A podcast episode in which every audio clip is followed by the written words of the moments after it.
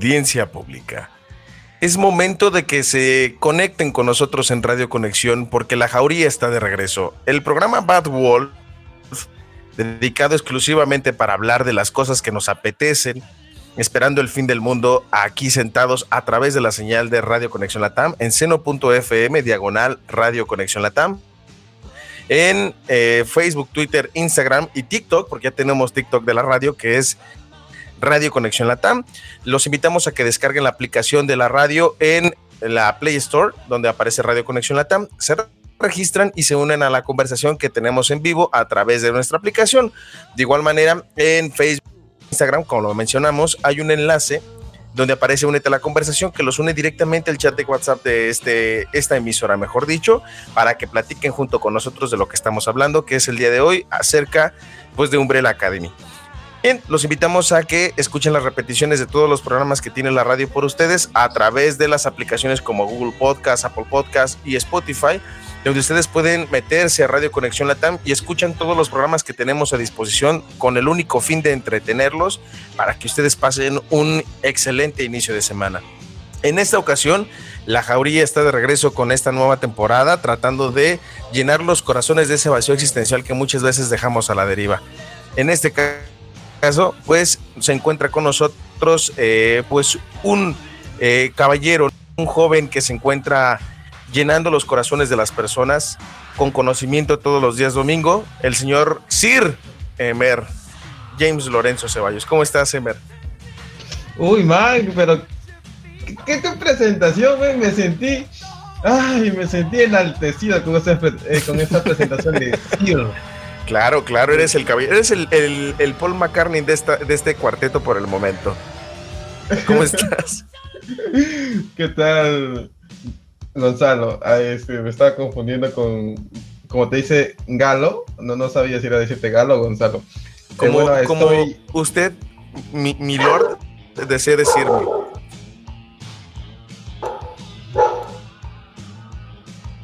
El guaguas, man.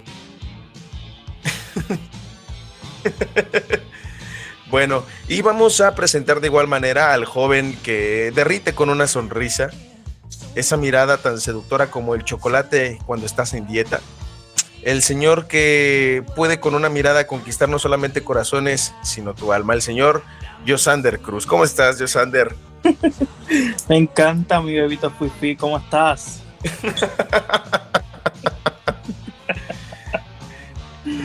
Y obviamente, obviamente, pues el bebito Fifi eres tú, pues, porque pues caramelo de chocolate, obviamente. No, pues. caramelo de chocolate. Nada, pues es que encantado de estar aquí, por fin regresamos, este, luego de bueno, pues problemas técnicos, podemos estar aquí, este, nada, para hablar de Llevamos muchos temas, este era uno de los temas que queríamos hablar. Lo teníamos ahí eh, guardado. Este, a, mí, personalmente me encanta la serie, y pues podemos hablar de ella. Y nada, este, vamos a empezar rápido con la serie y con todo. Y no por último, no quiere decir que le resta importancia a la persona que se encuentra, que es el señor que nos pone en cintura muchas veces y nos da nuestras regañadas y nuestros fajazos, el señor Jonas Sama, que se encuentra en controles y también operando junto con nosotros para llevar este timón a buen puerto. ¿Cómo estás, Jonah? ¿Qué tal, Gonzalo? Em, un saludo a todos. Em, no sé por qué me sentí al inicio del programa como si estuviese en Somos Fórmula 1, pero... Em, que pueden escucharlo mañana, por cierto, a las Creo que estoy muy acostumbrado a la voz de Gonzalo. Entonces me sentí como si fuese otro día que, no es el, día en que estamos eh, trabajando este programa. Pero sí, contento con, con reunirnos nuevamente, ¿no? Reunirnos nuevamente, que es el sentido del programa, ¿no? Recordemos las viejas épocas donde, donde empezamos, ¿no? Empezamos con, con Ashley, que por ahí se perdió en el universo de Clara, eh, y empezamos con, varias, eh, varias impresiones al, principio, ¿no? Para la gente que recién está escuchando y dice de qué está hablando este tipo, pues Pues le estoy comentando eh, un poquito de los orígenes del programa Bad Wolf, que empezó con, con los orígenes de la serie Doctor Who. Y empezamos así, ¿no? Y ahora estamos en esta nueva temporada, si se puede decir, con, con más de, de cosas geek fandom, ¿sí? De series, de, de resúmenes por ahí, de, de opiniones. Y vamos a ver qué pasa. Obvio, porque al igual que el doctor, nos regeneramos. Así Ojo que no es- Llegamos a, a- a tener Ojo que- mejor, un, un diseño más sexy, por así decirlo. Claro que No sí. es el, no es el Dola, para, para la gente que está escuchando en Latinoamérica, es el doctor, por si acaso, ¿ya? ¿Vale? Porque Yosander es de Puerto Rico, así que cualquier, cualquier malinterpretación ahí con la R y la L es porque él es de Puerto Rico y nosotros somos de otros países. Ok, ok. Y, y pues yo, Gonzalo Sanavia, este, con nosotros somos cuatro, ¿no? Ay, bueno. y pues, obvio, siempre enviarle besos y, y abrazos a Ashley, que pues está pues ocupada y quisiéramos que regresara. Ashley, por favor, regresa, te necesitamos. Este, Sí, hace falta. Yo creo que, que- que fue el motivo más, más que nada fue porque se sentía extraño cuando no estuviera con nosotros, ¿no? sí, Bueno, no sé si así, así lo sienten ustedes. Hay que Sí, hacer porque huelga era- para que regrese. era, era como la que, la que nos controlaba. so, sin ella estamos sin, sin cadena, nos nos vamos por ahí a lo loco. Estamos descarriados sí. acá. Obvio. Bueno, Claro. Mando un saludo al, a- al perro del sótano que siempre está presente en las transmisiones. Claro ¿cómo se llama sí. ese perro, Emer? Ah, Sótano. eh, se llama Dixman. ¿Cómo? Ok. Dix. Dix. Así, así suavecito. Me acompaña en todos los programas, bro. Dixon. Ok. Está, está raro el nombre del perrito. ¿Por qué? ¿Sabes lo que significa ese nombre en, en español, verdad? no, ¿qué significa? Dix. Dix. ¿Qué significa? Eh, ¿Pero es con T o con D de dedo? No, con D de dedo. Ah, bueno, te, te decimos más tarde porque no es Te horario familiar. decimos fuera Ah, de que no es hora- ah, men, mira, oh, es que yo lo puse por, por a ver, saliendo de este un rato, yo lo puse por la película de Como Perros y Gatos 2, no sé si lo recuerdan, Ajá, ya el perro policía, ok. ya por ese, eh, por ese... Ah, Dix, no, no, pero man, este es con X, Dix, Ah. D-I-X. Ah, ya, ya, ya. Bueno, ya nos No sean mal evitamos. pensados, chicos. Ah, bueno, ya, ya es un pendiente menos, Emer. ¿Les parece si empezamos con lo, con lo que nos truje, con lo que de verdad vale la pena empezar a hablar? Obvio. Vamos con eso. Y pues obviamente ya lo vieron anunciado, es el tema de Umbrella Academy.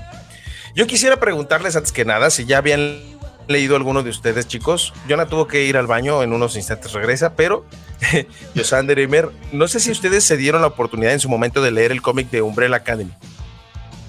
Te tengo que ser sincero, no conocí a Umbrella Academy hasta que salió la serie. Yo te soy sincero, yo recién me entero que The Umbrella Academy tenía un cómic. Recientemente, hace como dos segundos me acabo de enterar. Ve, pero mira, eh, es bueno que haya series que estén adaptando cómics, que lo estén haciendo de una manera muy buena. Es que, es que realmente, te soy honesto, mira, yo, yo tuve la posibilidad de acercarme porque es el vocalista de My Chemical Romance el que la el que lo crea, que Obvio. es Gabriel. Sí. eh, no, pero este. Ah, se me fue el nombre este güey. Gerald. Gerald. Gerald. Ajá. Y yo me acerqué no por él, me acerqué por Gabriel Va. Gabriel Va, para los que no lo sepan, es un ilustrador. Y como las portadas las hacía él, obviamente decías, "Ah, pues me llama la atención cómo está el asunto, ¿no? Y yo soy muy fanático de Hellboy. Entonces, en, en algún momento, Gabriel Va empezó a dibujar este, portadas y cómics para Hellboy. Entonces, eh, pues ahí me llamó la atención. Y dos o tres trabajitos tiene un, tiene un diseño muy particular, ¿no? O sea, para, para, para dibujar. Y pues me llamó la atención. Ojo, siento sinceramente que el cómic queda mucho a deber. Porque el cómic es como muy fantasioso. En Ah, primera bueno, Luther ni siquiera tiene que esconder su cuerpo porque es muy normal que la gente utilice simios, ¿no? Al igual que Pogo.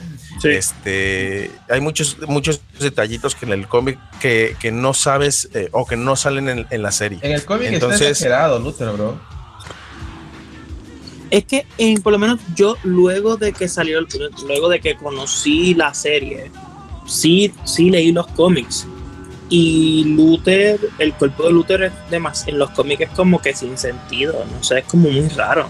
Es que el, cuerpo de Luther realmente es otro cuerpo y solamente quedó como la cabeza. Tuvo un accidente tan fuerte que solamente se quedó con la cabeza y fue como lo rescataron. Uh, eso no entendí. Ah, cierto, es, es la fusión, ¿no? De un gorila, de un gorila con el cuerpo de Luther por medio de eh, un, eh, una partícula especial, creo, no sé qué, qué material usa su padre. Ajá. Y, pero es que en ese mundo es muy normal los extraterrestres, es muy normal los simios y los superhéroes, o sea, es muy normal por así decirlo. Siento a, mi gusto cuando yo leí el cómic que fue como, mm, eh, como de no es como que la gran cosa. Obviamente el arte le ayuda mucho y el concepto no se me hace malo. Y creo que aquí viene el primer acierto que tuvo la serie, que fue rediseñar la historia de la Umbrella Academy. Sí, eso sí, porque obviamente en los cómics creo que, si no me equivoco, ellos no tienen nombres como quien dice, o si no, porque Allison se llama el rumor, este Klaus es Sanj, Ben es el Kraken, o creo que no tienen nombre. Sí, sí, tienen nombres, pero también tienen un nombre de superhéroe. Eh, oh, pero se les conoce más como Space Boy, el violín blanco, ¿verdad? Que de hecho, eh, eh, vamos a ser honestos, o sea, fíjate, compáralo de los cómics, compáralos con los personajes de la serie. O sea, el primer cambio que notamos es obviamente Space Boy como Chango y como Super Mamey, ¿no? Es el primero que notamos como que la diferencia. Y, y en el caso de Diego con número 2, que es Kraken, eh, curiosamente en la descripción aparecen unas descripciones en, el cómic que dice, eh, tiene eh, la habilidad de poder respirar bajo el agua durante muchísimo tiempo, de ahí el nombre de Kraken. Dice, pero maldita sea, se ha vuelto tan bueno con ese cuchillo que no lo suelta para ningún lado. Oh, chévere. Pero hablemos de la serie, o sea, del inicio. De este, el hecho de cómo nacen los estos superhéroes, man. O sea, es, curioso, ¿no lo creen? A mí me encanta la forma de que nacen. Este, eso de que. Um, sorry. Es un embarazo precoz. Sí, es un. O literalmente esas mujeres no sabían que, que no se levantaron y no. Fue el Espíritu Santo. Vino una paloma y me atacó con sus rayos láser. Creo que se pero, pero hay algo que yo no entiendo. ¿De dónde se origina ese embarazo? Bueno, en la serie, en la serie, por lo menos te lo explican. Que yo, que yo que yo realmente lo vi en la tercera temporada. Lo dijeron y yo no recuerdo que se lo hayan explicado en la primera temporada, pero después viéndolo, sí, sí, sí te lo, sí te, lo dicen. Que Reginald tira, este, como que cuando, su esposa muere, él tira como que una célula así a la tierra y eso crea a los hijos. Me imagino que con la intención de poder reiniciar el mundo, ¿no? poder retirar el mundo y salvar a su esposa, bla, bla, bla, Es que, eh, bueno, no sé si, si ustedes lo consideren igual, a diferencia de lo que creímos en un principio, pensábamos que solamente eran güeyes sin ningún propósito, ¿no? Porque conociendo a Sir Reginald Haybrave se me hace como muy extraño que teniendo la posibilidad de encontrar a más niños solamente se quedara con siete. A mí siempre me ha, me ha eso chocado. ¿por qué solo siete? Pero cuando ve la tercera temporada tiene un sentido de que solamente son siete. Ah, ah, sí, pero tardamos tres temporadas en saberlo. Y, Y ese obvio, fue el problema. tardamos tres temporadas en saberlo, pero Ah. este sí son, son siete por eso. Pero que no entendí es porque, por, por qué, por qué no 14, ¿no? La tienes de reserva, ¿no? Así como de. Por ejemplo, la, co- ¿sabes? la colegiatura cobraba mucho, bro. Bueno, no, no habrá así. Bueno, yo tengo una duda. Aquí ya entran así como las polémicas, ¿no? O sea, obviamente la temporada. Creo que el momento que se la lleva en esta temporada el Umbrella Academy, pues es el baile del Footloose, ¿no? Obvio. Y, y que nos hace recordar esa magia porque siento que la segunda temporada estuvo algo medio flojilla, con tanto tema político, tanto social. Y la tercera temporada yo creo que se redime con esa escena porque nos recordó esa primera escena de, de- de- de la primera temporada, ¿no? Donde se ponen a bailar por toda la casa mientras Luther ponía sus discos. Y creo que regresa la esencia que tuvo en esa primera temporada, ¿no? Por lo menos en esa temporada se ve más. Porque en la segunda temporada. Porque Umbrella Academy realmente no es un show sobre personas que tienen poderes. No. Es una familia disfuncional que a su vez tiene poderes. Ajá. Y en la temporada anterior no se ve eso.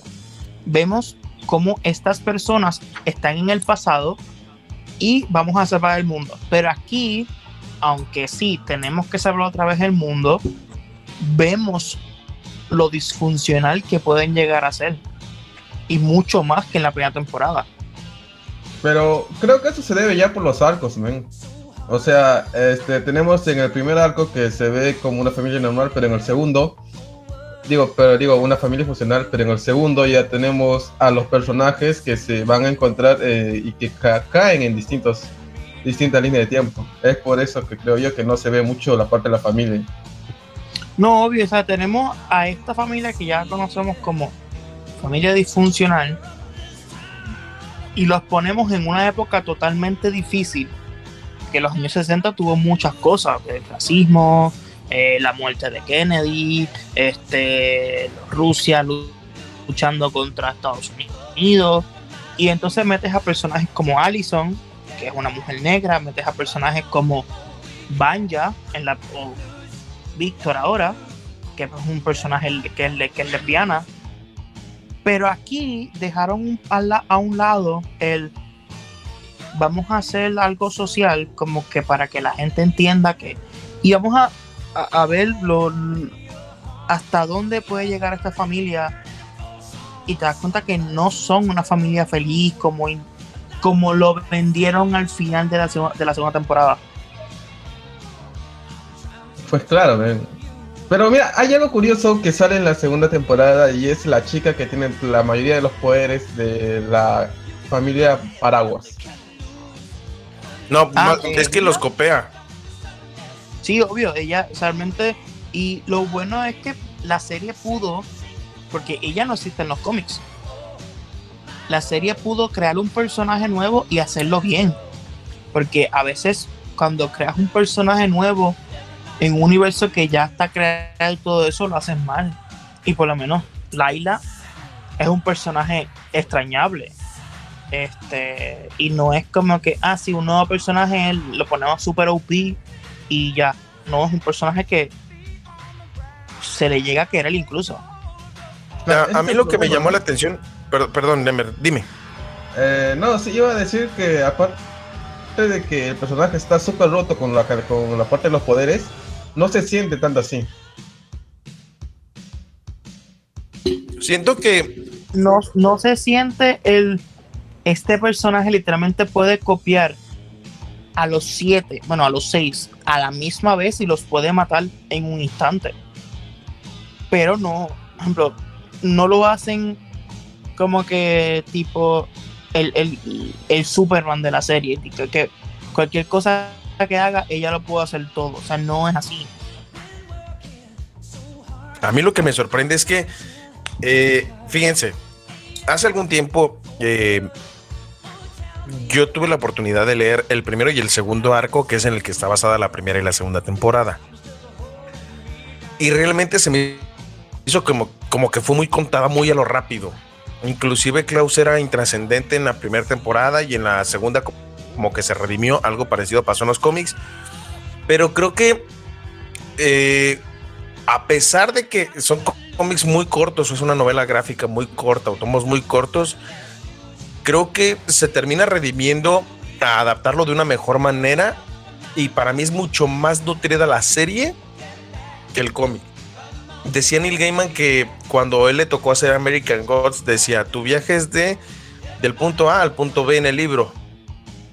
Pero en la serie de televisión dice es del punto A al B, al C, al D. O sea, tienes más paradas para poder apreciar todo el paisaje. Estás yendo por el camino largo. Y, eso está padre porque te permite explorar muchísimas más cosas, ¿no? O sea, estás esperando cómo, cómo Cinco quiere matar a Kennedy, el cómo van a regresar, el cómo Cinco sigue odiando la burocracia a pesar de que pertenece a la burocracia misma y que obviamente aunque la odie es, es mismo de él, ¿no? No, y luego con lo que te enteras en la tercera temporada, peor todavía. Entonces creo que, que, hasta eso Netflix es, le tiró a, a adaptar algo bien y no por este por, por volumen, ¿no? Siento que, fue de la manera correcta para lograr el objetivo claro de que era lo que necesitaba y era una serie insignia, ¿no? Que, a pesar de que casi todas las plataformas lo tienen, eh, eh, Netflix se ha quedado desde hace algún tiempo batallando con series, ¿no? O sea, tiene Stranger Things y creo que párale de contar por el momento más eh, Umbrella Academy.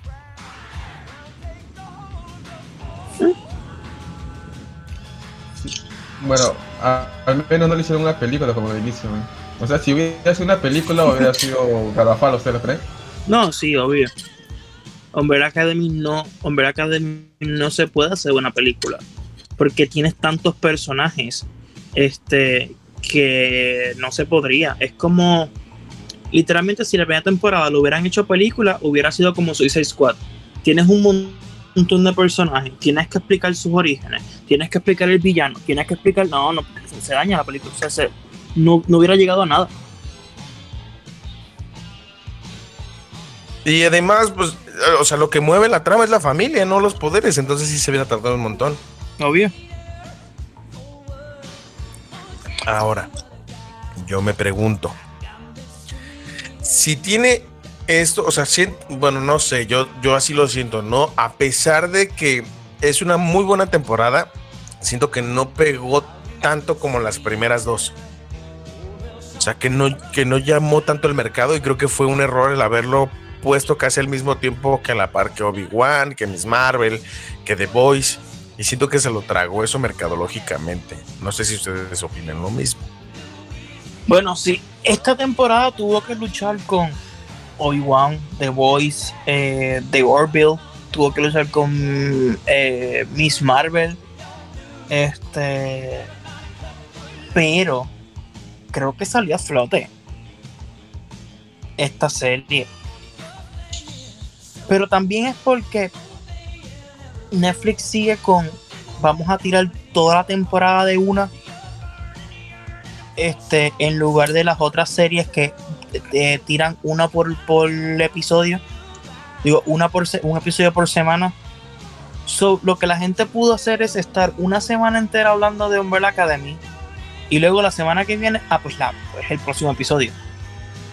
Creo que por eso le funcionó. O sea, de que, que, le funciona a Netflix o le funcionó a otras. No, le funcionó a Netflix que la serie fuera.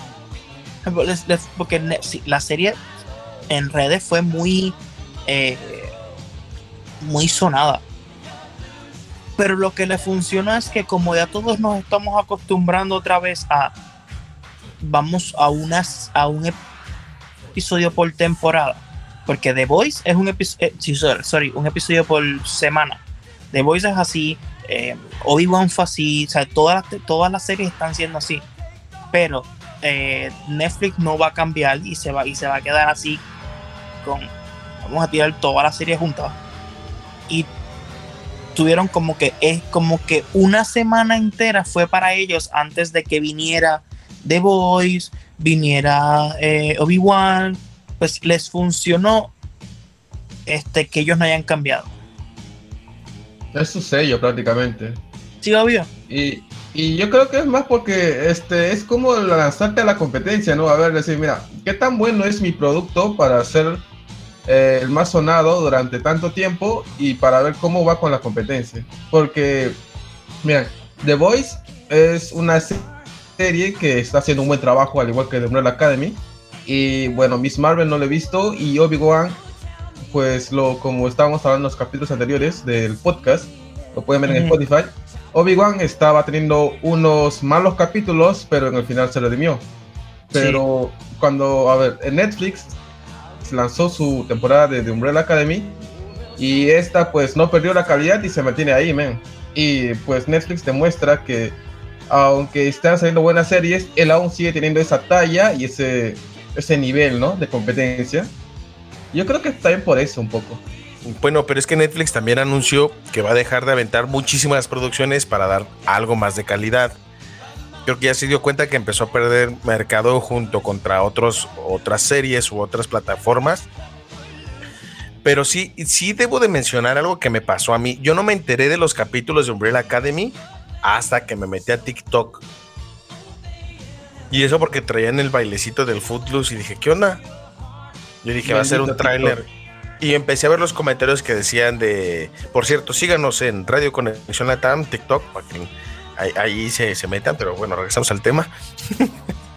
este, no, a esa parte, yo, ¿qué onda, qué onda? A ver, qué Y me metí, de hecho ni siquiera había pagado Netflix porque realmente dejé vencerlo porque no había nada bueno que ver.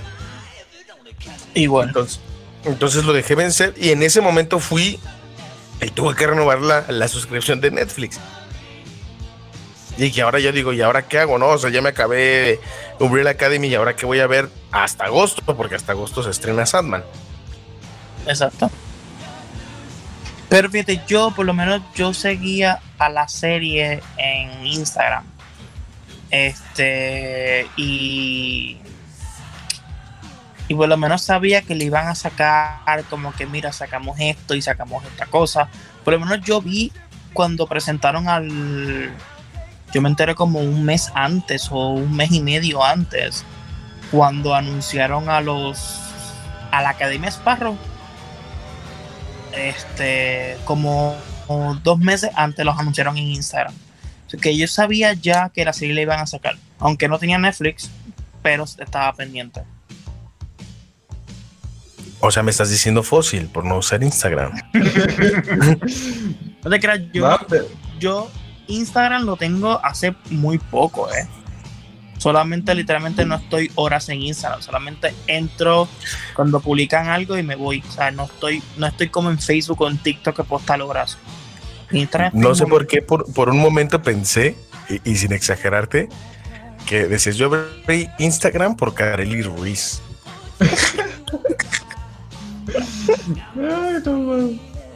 Entonces, no sé por qué llegué a pensar eso, entonces dije, bueno, voy a darle la oportunidad a Yosender que, que no se queme tan feo. La cosa es que no sé de quién estás hablando. Uh, amigo, espera. Uf. Ah, es que es cierto, tú no eres de, de México, es cierto, ahora que lo recuerdo. pasa, pasa el contexto rapidito. A ver, ahí ve. Déjenme, les voy a poner compartir pantalla porque si no, no van a entender quién es. Y este, bueno, el punto es que eh, a mucha raza eh, eh, yo en lo personal, yo por ejemplo, veo a muchos amigos y, dijeron así tal cual, ¿a poco ya se estrenó? Y yo, pues según eso que sí. Entonces, por ende, mucha gente pues estaba con esa idea de, de, de que Umbrella Academy como que se empezó a medio a perder. O sea, aquí de este lado de México, hasta que no, el de al lado te decía, güey, ¿ya viste Umbrella Academy? No, no lo he visto. Y hasta ese momento cuando mucha gente empezó a, este, a, agarrar como el rollo de que estaba ya en vivo. No, sí, eso, eso pasó, eso, sí puedo decir que pasó mucho. Eh, como que nadie, como que aparte de la gente que lo vio en Instagram, como que mucha gente dijo, ah, ya, porque es que tardó demasiado en sacar la, en la tercera temporada. Yo para mí sentí que porque realmente yo vi la segunda temporada cuando salió este, pero tal, sentí que fue mucho. Obviamente a lo mejor sí pasó el COVID y todo eso, pero realmente pasó demasiado tiempo que sacaran la, segunda temporada.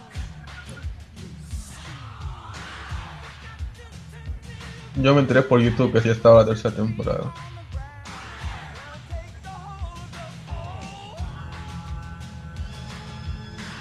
¿Qué nos estás enseñando? ¿Quién es eso?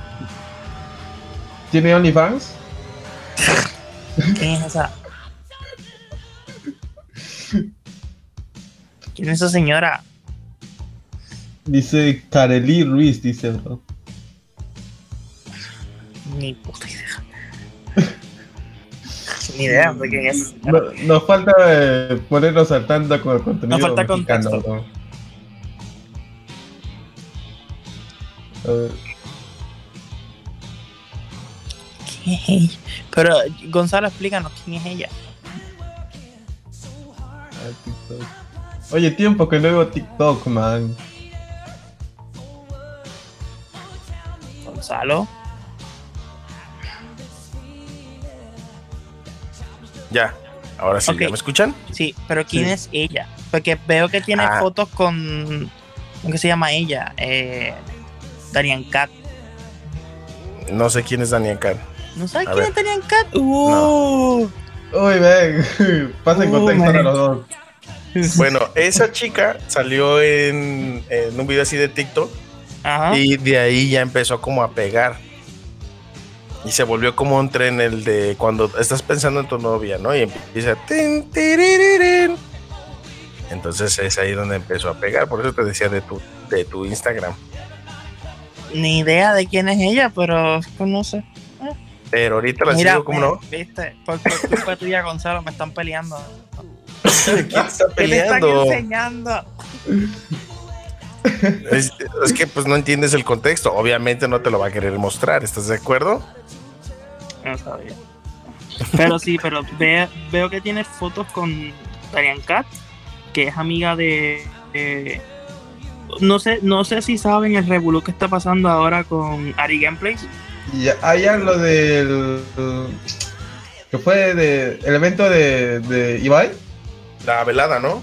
La velada, sí, pero eh, es el, el Dallas Review dijo que en 2018 Ari Gameplay le fue infiel a Juan Guarnizo con Gref. No. Sí, pero entonces quien soltó ese chisme fue Daniel Cat, se lo dijo a Windy, a Windy Gear, y Windy Gear se lo dijo a Mexi Verga, y Mexi Verga fue el primero que lo dijo. So, Todavía existe el Mexi Verga, neta. sí, Mexi Verga todavía existe. Ahí para el rato, güey. Sí. No, ese güey tiene años. ¿Qué pedo con ese güey? Pero regresando a Umbrella Academy, bueno, pasamos de Mexi Verga a Pogo. No, Ah, sí. Se mm, no parecen, se parecen. Pogo es más bonito. Este. que me encantó que en esta temporada ya vamos con spoilers de, de, de esta temporada. Me encantó Obviamente. que Pogo saliera otra vez. Mí creo que Pogo me encanta. Ese personaje Luego- no sé por qué me fascina. Luego de que lloraste cuando murió. Fe- lloré feo. Lloré feo. Sí, yo este moco tendido. Literal, literal, lloré. No, no lloré, pero fue que me dolió porque aún muriendo le dijo a Baña que no se preocupara y ella fuera que y ella fue quien lo mató. Creo que a- aquí no me he visto que lo que decía Jonah de contexto para los oyentes. Más bien para ti. El contexto era Para ti. Jonah. Pero eh, eh, creo que, que aquí en este punto te das cuenta que realmente eh, Hargreaves la cagó muchísimo al elegir sus monos, pero eligió los primeros Umbrella Academy, obviamente, que realmente eran los más humanos, ¿no? Los, los más hermanos disfuncionales Sí, obvio. y que Pogo fue una parte fundamental porque entre él y mamá fueron como las figuras realmente paternas, ¿no? Pero a mí, ya volviendo con, o sea, yendo con, con la Academia Sparrow, lo que yo no entiendo es por qué la Academia Sparrow se volvió tan hija de su pinche madre. Este, y los hombres de la Academy nunca eso pasó. O sea, ¿cómo es que ellos pudieron convertirse en, uy, porque somos superhéroes y todo el mundo sabe que somos superhéroes y somos, y, y, y qué sé yo, y, y, tenemos a Reginald drogado y todo eso. o sea, porque literalmente lo, lo, tienen drogado en los primeros episodios, o sea, se, se nota. No entendí cómo llegaron a ese punto. Es que, eh, bueno, tiene que ver mucho porque con la partida de 6, bueno, con la muerte de 6 y 5 el tiempo que se perdió, se fracturaron. Porque si recuerdas en la primera temporada, están peleando en la mesa y le empieza a decir como por tu culpa, ah, se murió 6 y no sé qué tanto. Según yo recuerdo, corrígeme si me equivoco. Y empiezan a discutir y es cuando 5 cuando cinco viaja al futuro el güey. Y que se perdió, que ya no pudo regresar.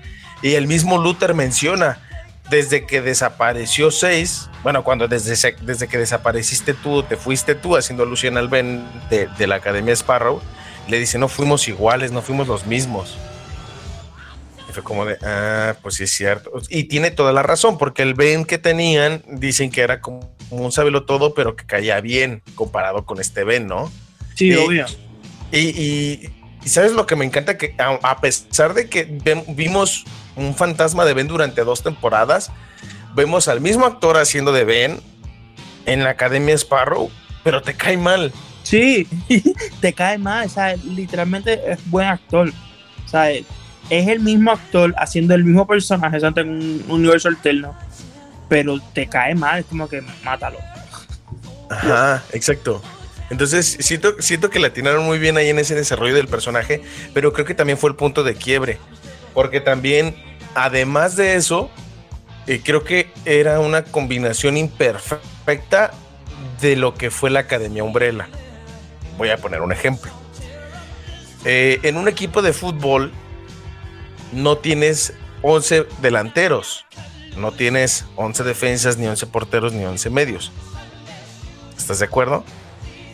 Y dependiendo de lo que tú quieras, obviamente vas a buscar eso. Y si te fijas, casi todos los personajes de la Umbrella Academy son personajes de ataque. Vamos a jugarlo así, ¿no? Como de personajes poderosos. Más sin embargo, compara los personajes de la Academia Sparrow y no eran tan poderosos comparado con los otros. Si tienes personajes, ejemplo, la que no recuerdo los nombres de la Academia Sparrow, pero tenías personajes defensivos y personajes eh, atacantes. como por ejemplo, como más equilibrado si tienes la muchacha esta que, tira saliva. Saliva y como que te hace una ilusión, eso realmente no te funciona. Sí te funciona en una pelea, pero como que no es muy defensivo. O sea, no, no, es, muy, no es muy atacante, es más defensivo por, por los demás. Tienes al. A, ¿Cómo se llama esta? A la. Oye, Christopher, ese, yo nunca entendí qué, qué, qué es eso. ¿El cubo? ¿El cubo disco? una, una, cosa que, que, mi madre siempre estaba preguntando es, porque la vimos juntos, ¿quién dio a luz a Christopher? ¿Qué le pasó? Un albañil, ¿no? Que dio a luz a Christopher. No, no quiero imaginar el desgarre que pudo haber sentido la señora cuando tuvo a luz a Christopher, ¿no? Por eso, o sea, yo pensé que en algún momento iban a explicar, no, porque Christopher no nació así, eh, fue creciendo y se fue convirtiendo en una caja, pero realmente nunca explican qué contra Christopher. Eh, eh, pues es que podría ser un cubito de Mario Bros. Puede ser, esos que tienen el signo de interrogación. Ajá. Bueno, en Mario Odyssey hay unas cajas parecidas, pero son gigantes. Parecidas, podrían ser. pero, esta temporada sí estuvo, sí estuvo muy interesante porque este programa me gustó. Este, y aunque a, mí me gustó la segunda temporada porque pues a mí me encanta el viaje en el tiempo y toda la vaina, esta, esta temporada me gustó pero no sé, no sé si les pasó a ustedes que fue como que la más preguntas que dejó. Más preguntas sin responder esa Sí. temporada.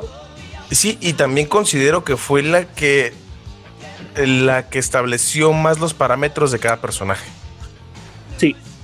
Porque, por ejemplo, vamos a comparar. Ve el Luther de las primeras tres, de las primeras dos temporadas. Y el Luther de, de la tercera es un idiota. No, sí, obvio.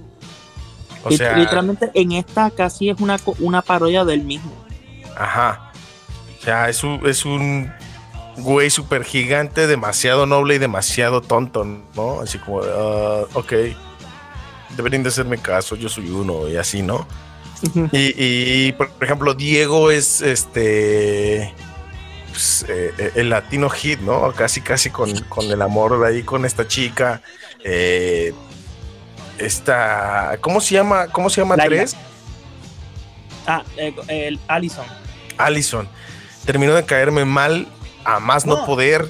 Ella, ella me cayó horrible esta temporada. Horrible, horrible. O sea, si te fijas, fueron a- a- ya están en el del- en, en- en el apóstrofe de su personaje, ¿no? O sea, te cae mal, te cae mal Allison, eh, ves como Klaus es estado amor, que te cae bien, que está bien Guanabí. Este, Vania ya, eh, eh, pues ya es un miembro más de la familia, ¿no? Cinco, siendo cinco, o sea, Sí, 5 no cambia. 5 es un personaje que nunca ha cambiado. Fíjate, y eso me gusta. Que, porque 5 realmente es el más viejo de todos. y es el, el que une. ¿no? Al equipo. Y es el que más une al equipo. Literalmente la serie, aunque la gente dice no, porque la serie empezó cuando Reginald murió. La serie realmente empezó cuando 5 llegó. Ajá. Y, y- a pesar de todo eso, fíjate, 5 es, es la voz de la razón y la conciencia dentro del equipo.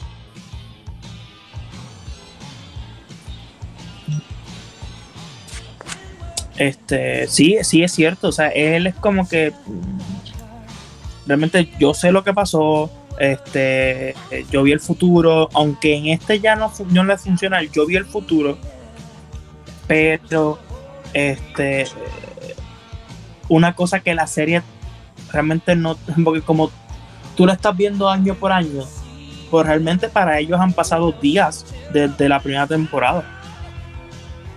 Ajá, Y sí. es como que hemos salvado al mundo ya tres veces en menos de tres semanas. Por- porque curiosamente siempre son 7 días, ¿no? Sí, Curiosamente, ¿no? Bueno, dependiendo, porque acuérdate que para ellos algunos pasaron 3 años, como el caso de Allison que se casó y todo el show. obvio. Pero to- todo gira en torno a los días de 5, men. Eh, Es que Sí, está bien todo extraño. gira en los siete días de cinco. Ajá, sí, sí, sí, sí. Porque, porque 5 es el que tiene el problema de los 5 días. O sea, nosotros estamos en la perspectiva del tiempo o la, la serie sucede durante 7 días. Pero realmente ve y eso de los viajes en el tiempo juega un montón a distorsionar el tiempo de perspectiva porque inclusive lo llegamos a sentir más, más largo, como que pasaban semanas. No sé si les llegó a pasar eso. No, sí. En la, en la, segunda temporada a veces se sintió porque decía, ah, no, porque en cinco días eh, es el asesinato de Kennedy. Pero como te explicaban a Allison que llegó en los 60 y te explicaban su vida con, eh, ¿cómo se llamaba el esposo de ella? Este, Rey. Este, te explicaban que Klaus se hizo una, una secta. Era como que cinco días parecían años. Y que sí pasaban años para algunos de ellos. Pero se sentía en la serie que pasaban años. Lo que, lo que sigue me sigue sacando de donde es. Tiene muchas incongruencias en ciertas cosas, como la fundación, o como la corporación, o cómo se llama. Eh, Mm, sí, donde, donde, donde, trabajaba cinco. Ajá. No recuerdo el nombre. Siempre llegan al mismo tiempo, supongamos, pero realmente si te fuiste y es un lugar atemporal, deberías de regresar en el momento en el que te fuiste, ¿no? Sí, pero pasa como Gallifrey. Que sí, es un lugar fuera del tiempo, pero por alguna razón siempre que llega está destruido. referencia por su. por alguna razón siempre que llega siempre está destruido, ¿sabes? Llega, llega a parecer hasta absurdo, ¿no? O sea, muchas cosas, a pesar de que es un mundo con superhéroes, creo que, que, es lo que le, no me acuerdo quién le dice de, después de lo que me acabas de decir, me parece todavía más creíble esto que el otro, ¿no? Ah, me encanta porque dice, esto, esto me parece más creíble que dos asesinos con máscaras de caricaturas. Ah. y es que eso es lo padre de la serie, o sea, cosas tan idiotas y tan simples se vuelven tan comunes que lo absurdo se vuelve eh, eh, totalmente creíble y lo, y lo creíble parece tan absurdo, ¿no? O sea, como de, güey, va a pasar algo en siete días y se va a acabar el fin del mundo. Sí, cómo no. O sea, cuando realmente puede ser más factible eso a que sucedan cosas que no van a pasar. Yo, mira, en esta temporada sigo diciendo que sí me encantó y todo eso. Y, y eso de que, ah, no es creíble, pero realmente nunca, nunca, hay una cosa que ya, que pasa mucho en muchas series y que a mí me, sí obviamente pasan para que las series, eh, para que la serie siga, pero me, me, molesta mucho que pase como que alguien dice, se va a acabar el mundo y ellos dicen, ah, embuste, ya lo has pasado tres veces, ¿por qué se te hace tan difícil creer que el mundo se va a acabar cada vez que los seis están juntos? O sea, es como que vamos a chequear si sí o no. ¿Cuánto, te va a tomar? ¿Dos minutos chequear si el mundo se acabó o no? Es como que. Ah, y ah, me pasa. ¿cómo, cómo chequeas que el mundo se va a acabar? Pero realmente, ¿sabes? Sorry. Eh, curiosamente, ahorita, ahorita, que mencionas eso de, de, de, que el mundo se va a acabar, no he caído en cuenta que realmente están cansados porque los vivieron en un lapso de siete días para algunos. O sea, estamos hablando que en 14 días tuvieron que resolver los fines del mundo. Por eso es que 5 está como que es menos tu mes, como que ya lo hice ya dos veces. Ya son mis vacaciones. Está como el meme, güey. Ya Hasta este momento estoy cayendo en cuenta, fíjate. Sí, entonces. Eh, y, y, realmente, y realmente, esa temporada, por lo menos, una cosa que me. Es que yo soy como que muy crítico con las series. Me, pasó con Flash y me pasó con esta la, la, temporada anterior. Era Por como. Cierto, ya es, qué bueno que se muere Iris. Ay, qué, gracias. Pero ella, es como ¿eh? la mala hierba, Regresa, ¿eh? Ya, ya, ya confirmó que ya llenó el contrato para, la temporada que viene. Este. es, lo que me pasa es como que otra vez Van ya es la bueno, Víctor Banja es la que, la, que, la que ocasiona el fin del mundo. Y si te pones a pensar, en esa temporada también es la, él, él, es el causante del fin del mundo. No, no del todo, pero por, por, lo que él hizo en la segunda temporada, el fin del mundo ocurre. Por el nene, por Harlem. ¿Por todo el desmadre que se aventó? Sí, porque eh, ella, cuando, cuando la mujer se fue y los dejó solos, este, y al regresar, regresan a una línea del tiempo donde, donde sus madres, donde ellos nunca nacieron. Pero nunca nacieron por culpa de que Harlan lo sintió cuando nacieron. Pero también porque eh, le demostraron a Hargraves que que fueron la peor elección, ¿no?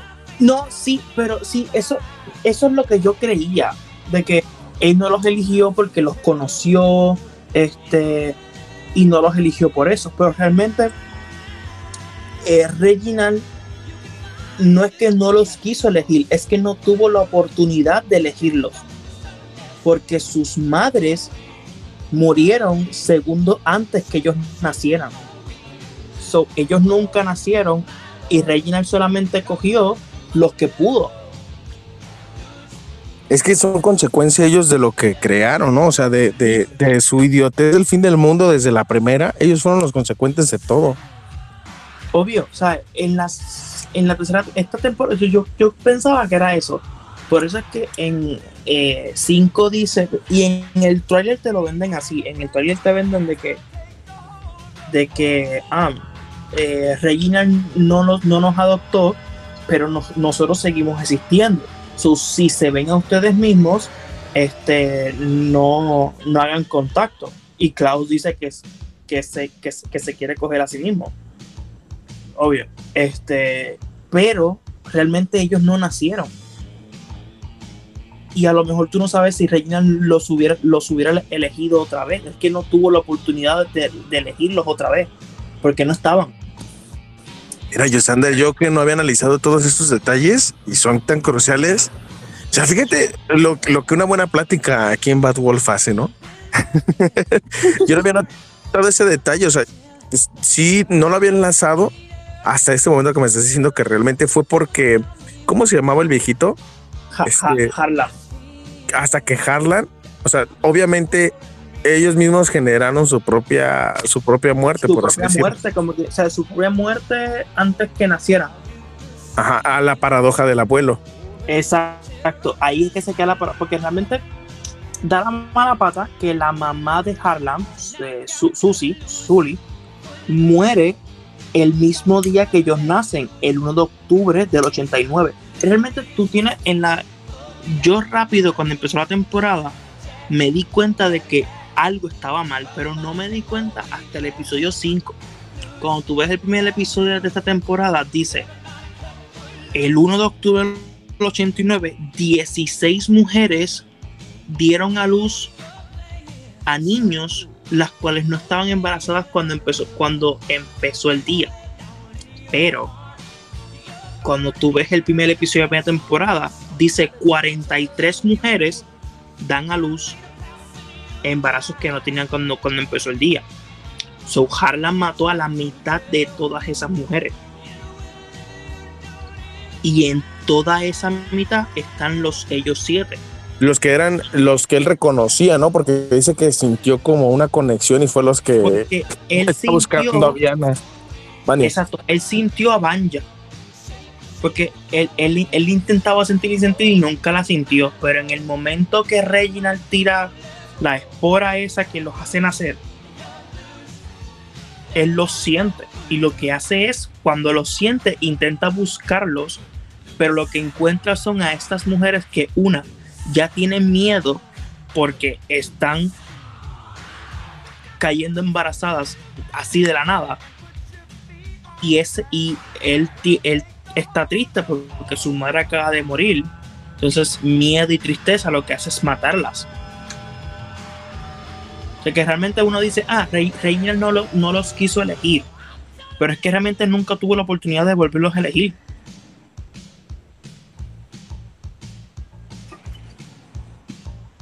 Porque estaban. Nunca nacieron. Se oirá una paradoja, ¿no? Pero entonces. ¿Cómo es que Ben sigue, sigue naciendo? Pero es que. Porque ahí te va. nunca conoció a Ben. Pero fíjate, también ponte a pensar eso.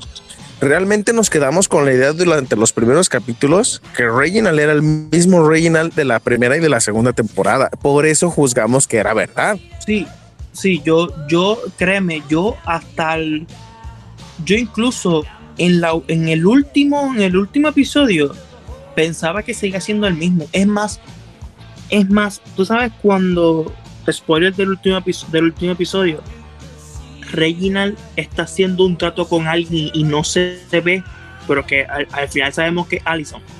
Right? Yo llegué a pensar que el Reginald de esta línea del tiempo estaba haciendo un trato con el Reginald de la línea del tiempo original.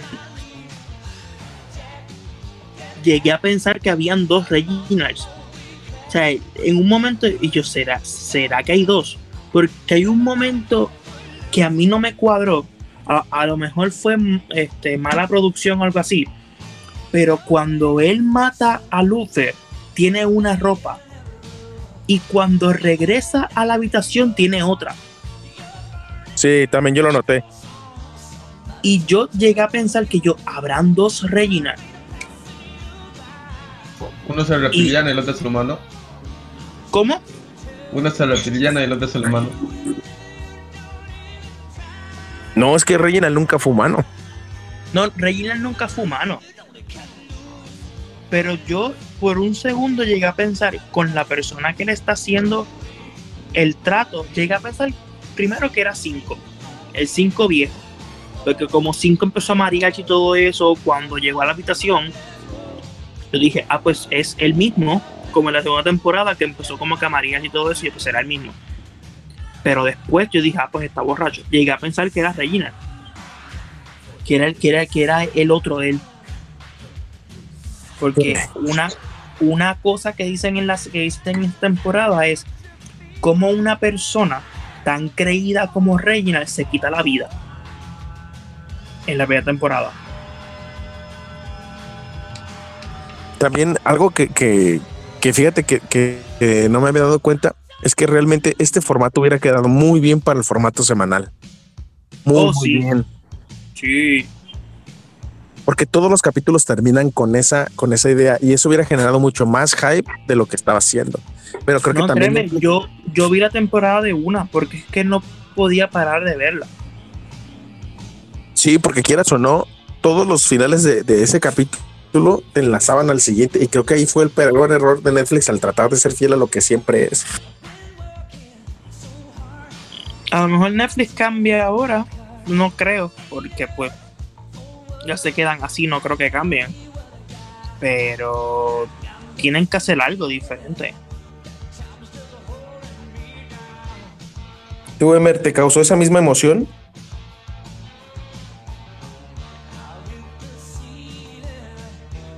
Se me corta, se me corta un poquito. Es Que si como- sentiste esa misma sensación de, de, de lo que estábamos hablando.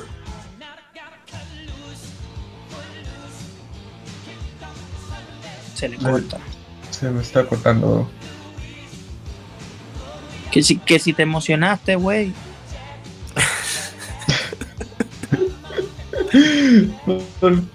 No, esa parte se me cortó, lo estaba diciendo. O sea, se me estaba cortando hace unos minutos.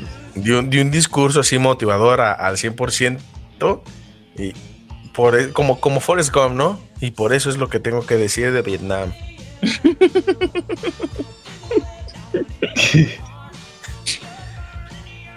Así, es que pareciste así como Forrest Gump cuando están en la plaza ahí de Washington, que dice, cuéntanos acerca de la maldita Vietnam. Yo solamente tengo algo que decir de Vietnam. Y en eso le cortan el micrófono y el güey sigue hablando, ¿no? Y ya se lo Ah. vuelven a conectar y, y eso es todo lo que tengo que decir de Vietnam.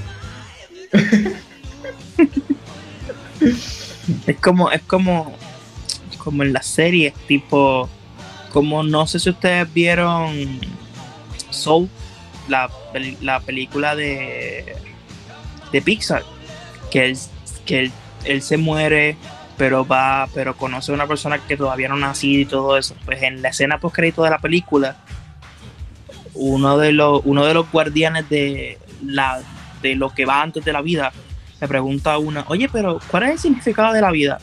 Y se lo va a contar y corta. Y cuando regresa es como que, oye, así, si lo dices así suena como, suena tonto. Es como que, ajá, pero ¿cuál es?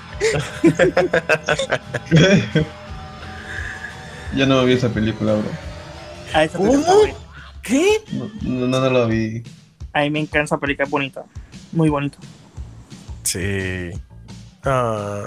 Literalmente, Pixar, Pixar tiene que, que seguir haciendo películas así, pero realmente es como que, ay, no, vamos a hacer Lightyear. Como que, Ey, ey, ey, ey, ey, ey.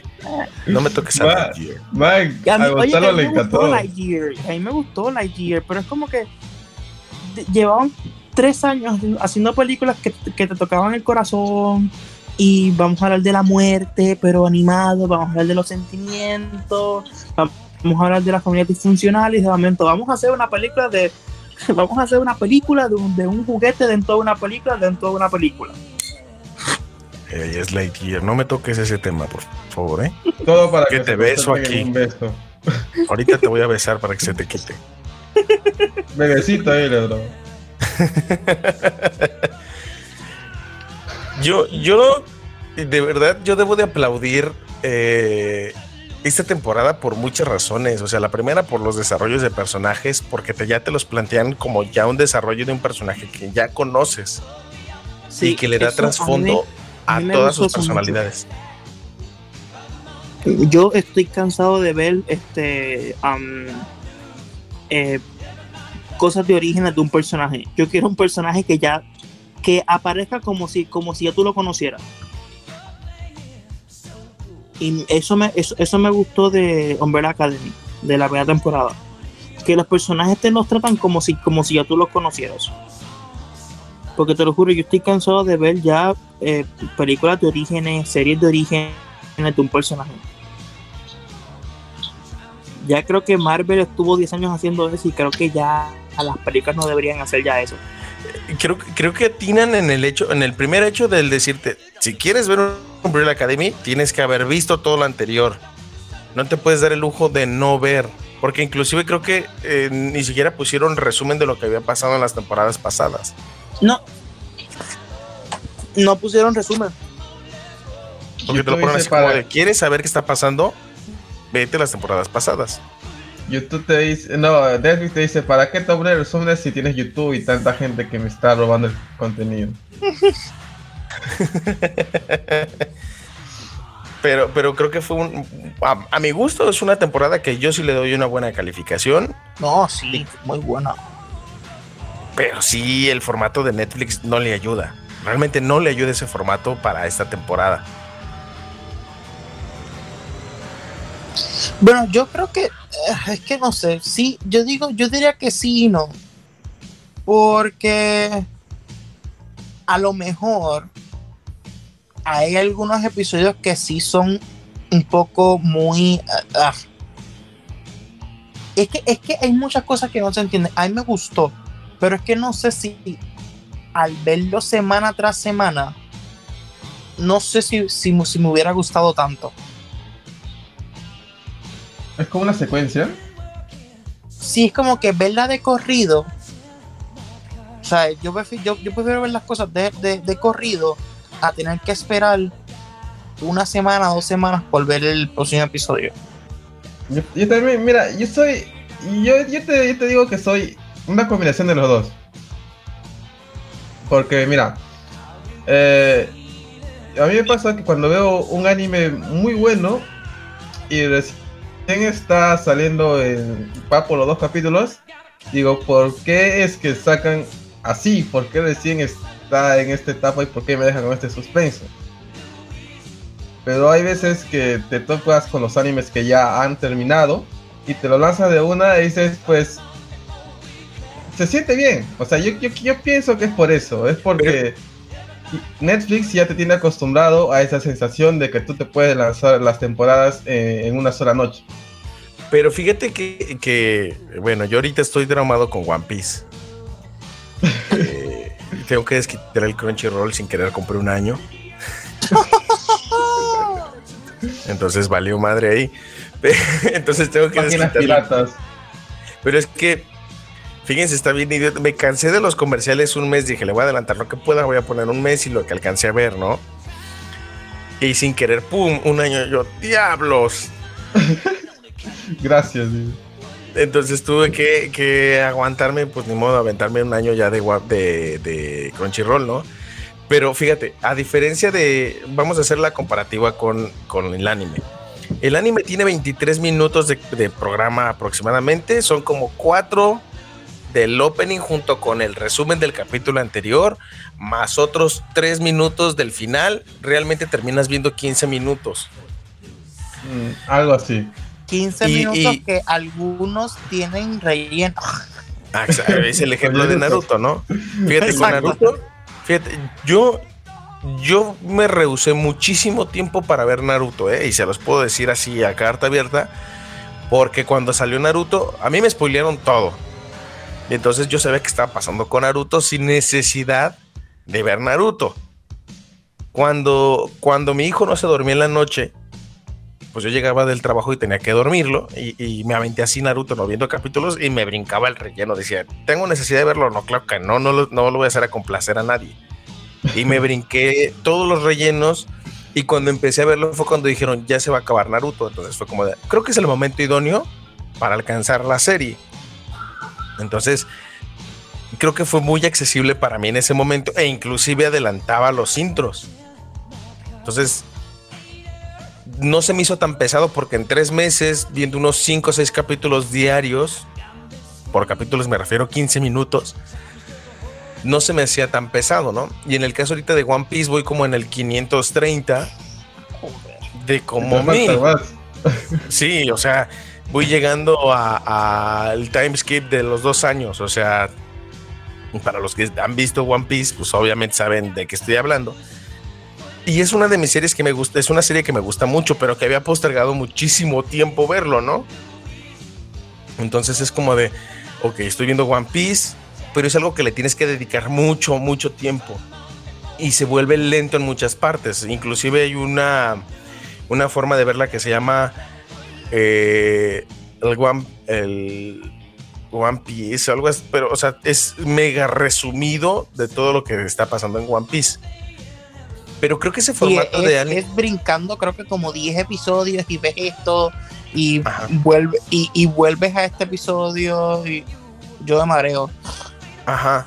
Entonces, eh, eh, es un formato que sí, sí te permite analizar todo, pero era lo que yo le decía a la manager, ¿no? Le decía, es que eh, es bien complicado ver anime porque necesitas fidelidad para verlo, ¿no? O sea, hay ciertos animes que son por temporadas. Obviamente voy a poner el caso de Shinjeki no Kyoji o Attack on Titan. Que yo recuerdo empezarlo a ver allá por el año que te gusta, hace como 8 o 9 años. Desde la primera temporada. Entonces era decir, bueno, no me siento tan pesado. O, o desde la última temporada de My Hero Academia. El decir, bueno, es por temporada, son unos 20 capítulos por temporada. No hay pex. Me lo puedo aventar semanalmente y no tengo problema con eso. Pero animes tan largos como el caso de, cierto anime de piratas, pues obviamente necesitas una fidelidad, ¿no? Del decir, güey, tengo que alcanzarlo porque si le doy un parón ahorita, porque inclusive en algún momento pude empezar a verlo cuando, cuando están ahorita como los estoy viendo, hasta donde voy ahorita. Y no era tan largo porque yo iba en el 172 y luego seguí viendo, vi sin capítulos y lo paré y dije, ah, me voy a esperar a que se adelante un poquito más para aventarme los de corrido y lo pude haber alcanzado como está hasta donde voy ahorita. Estamos hablando de que eso ahorita son como unos 5 o 6 años. No, eso es demasiado, O sea, pasó demasiado tiempo. Se llaman como en el capítulo 1000 y ahorita lo veo demasiado lejos y digo, qué idiota fui lo dejé ir tan largo. ¿Por qué? Porque me enfoqué en ver otras series, no empecé a conocer el mundo que alrededor pasaba. Entonces creo que, que, el formato semanal te lo aligera cuando es un capítulo inclusivemente regular, ¿no? Porque, por ejemplo, el caso de Flash, este, yo me lo aventé en las temporadas en, Netflix y decía, es demasiado cansado porque tenía muchos capítulos de relleno. Entonces decía, bueno, si lo puedo ver por una semana en tiene temporadas de relleno. bueno, digamos que las tres o cuatro primeras temporadas es como bien, ¿no? y decías, bueno, no hay problema con esa bronca porque puedes ver ese capítulo de relleno y no te va a pesar tanto. Comparado con, como por ejemplo, con Supernatural, que también son como 15 temporadas. Son 15. Y, hay capítulos donde no pasa absolutamente nada, ¿no? Entonces es como de, bueno, no hay bronca si lo veo semanalmente. Y creo que estas temporadas de 10, 8 capítulos, puedes decir, no tengo problema con aventarme las de corrido, ¿no? y mientras sean bien estructuradas creo que está bien. Y la ventaja que tuvo Netflix, y, a lo que voy con el formato que tiene actualmente, es que todos los capítulos no se sienten pesados, que te pudieron haber enlazado y generado ese hype para que semana con semana lo estuvieras viendo y te hubiera quedado más emocionado porque es mucho mejor del promedio de las series que tenemos en televisión. Sí, Creo que por eso a muchos otakus les hacen el feo cuando empiezan a hablar mucho de su anime, pero es que realmente es una fidelidad muy, muy, muy marcada cuando estás viendo un anime. O sea, voy a poner otro ejemplo. Hace poquito me puse a ver Fire Force, eh, que es el de los bomberos en Crunchyroll. Crunchyroll tuve que gastar mil pesos para poder este, disfrutar series a lo güey. Ve las páginas piratas. Es que ya lo había pagado, Emer, es lo peor de todo. Me hartaron, los, me hartaron, los, comerciales y yo dije, un mes, no hay pedo. La prueba gratis. Pues, ¿cuál no hubo prueba gratis? Y me enchorizaron como con un año. Entonces dije, pues tengo que aprovecharlo. Y con el anime de Fire Force llegó un punto donde había capítulos donde, a pesar de que era una temporada corta, sí lo sentía demasiado de relleno y contado muy a lo rápido. Entonces creo que aquí Umbrella Academy cumple al ser capítulos que no se sentían tan de relleno. Yo creo que en ningún momento, yo no recuerdo un mal capítulo de esta temporada, ni de las anteriores. No, yo lo que, yo lo que digo es que son buenos episodios no explicaron cosas que yo quería que explicaran, como por ejemplo por qué la mamá estaba tan obsesionada con el Google, Google Blitz. Eso no lo explicaron nunca. Que yo hubiera querido que lo explicaran. Este, pero. Eh. Ahora, comparémoslo con, con, la competencia directa actual que es The Voice. The Voice. Soy honesto, The Voice es muy buena pero trata de verla de corrida y te cansa. Sí, a mí, a mí, me pasó la primera temporada. Porque yo vi antes que sacaran la segunda temporada, la vi completa en Amazon. Tuve Amazon. Este, y me cansó la primera temporada. Me cansó mucho. Pero luego, pero creo que fue The Voice. Porque yo me tiré la, la de. Yo no, yo no veía Supernatural como hasta la temporada 11, nunca la vi. Y me tiré 11 temporadas en un mes. Veía 8 episodios diarios. La mía. Ah, su máquina. ¿Estabas en vacaciones? No, yo trabajaba. No tenía novia. Eh, tenía pareja. Yo tenía pareja. Viví, creo que vivía, no, no vivía con ella. Este, yo trabajaba, yo veía ocho episodios diarios. Yo veía dos, yo veía dos o tres antes de ir a trabajar. Veía uno en mi hora de break. Y veía tres o cuatro cuando salía. E, esa es fidelidad. Y a mí me pasó lo mismo, ¿eh? Con, con Supernatural, curiosamente, también me pasó lo mismo. Pero soy honesto, había muchos capítulos que decía, ¿por qué lo estoy viendo? Ah, sí. O sea, yo recuerdo uno de Supernatural donde este Sam tiene toda la mala suerte, ¿no? Es de ah, I lose my shoe. Entonces, hay capítulos donde son muchos de relleno. Y creo que ese formato tiene que empezarlo a, a, cuestionar mucho Netflix. Y de verdad espero con todo el alma y con todo el corazón que cuando salga Sandman no, no ah. tenga esos capítulos de relleno porque sé que pueden sacarlos porque Sandman tiene muchos cómics de relleno. Ah, pero acuérdate que Supernatural lo hacía CW. CW es la que hace Flash, hace este Arrow, o sea, ellos les encantan este los, los, episodios de relleno. Pues eh, con, con Smallville, ellos mismos decían que se aventaban como tres capítulos con la misma trama para que lo vieras. Y te soy honesto, yo no soy fanático de Smallville. Yo empecé a ver Smallville y te puedo decir que las últimas tres temporadas no, no, debieron haber existido. Eh, es que con Smallville aquí en México lo pasaban como a las 4 de la tarde cuando no, no tenía cable y yo era pobre y lo sigo siendo, pero era pobre. Entonces tenía que ver los capítulos de Smallville porque no había nada más en la televisión. Aquí en México en ese entonces había dos programas como para público adolescente, por así decirlo, y era ver eso o no ver nada. o ver películas setenteras en el otro canal adolescente, ¿no? El chavalán. O sea, era eso o ver ocho días y siete noches. El chavo del ocho. Pues en ese mismo canal pasaban el chavo del ocho, entonces era como que el mismo canal. Y yo, yo, yo todavía, y, yo tengo una novia mexicana, y yo todavía, a mí, a mí me duele escuchar mexicanos que digan que no les gusta el Chavo del 8. Te lo juro, me duele. Es que nos hartaron. Me duele, te lo juro, porque es, mi infancia. Eh. Yo puedo ver el Chavo del 8 mil veces. Y yo me sé lo que van a decir, me sé los chistes, y yo sigo diciendo los chistes y los sigo viendo, a mí me duele. Que pero es que, a mí no me gusta el Chavo Sander durante más de 30 años vimos el Chavo del Ocho. Oye, pero es que... ¿Qué, ¿Qué onda? ¿Qué onda? ¿Qué está pasando? Oye, tranquilo, oye, tranquilo, viejo. es el guaguas.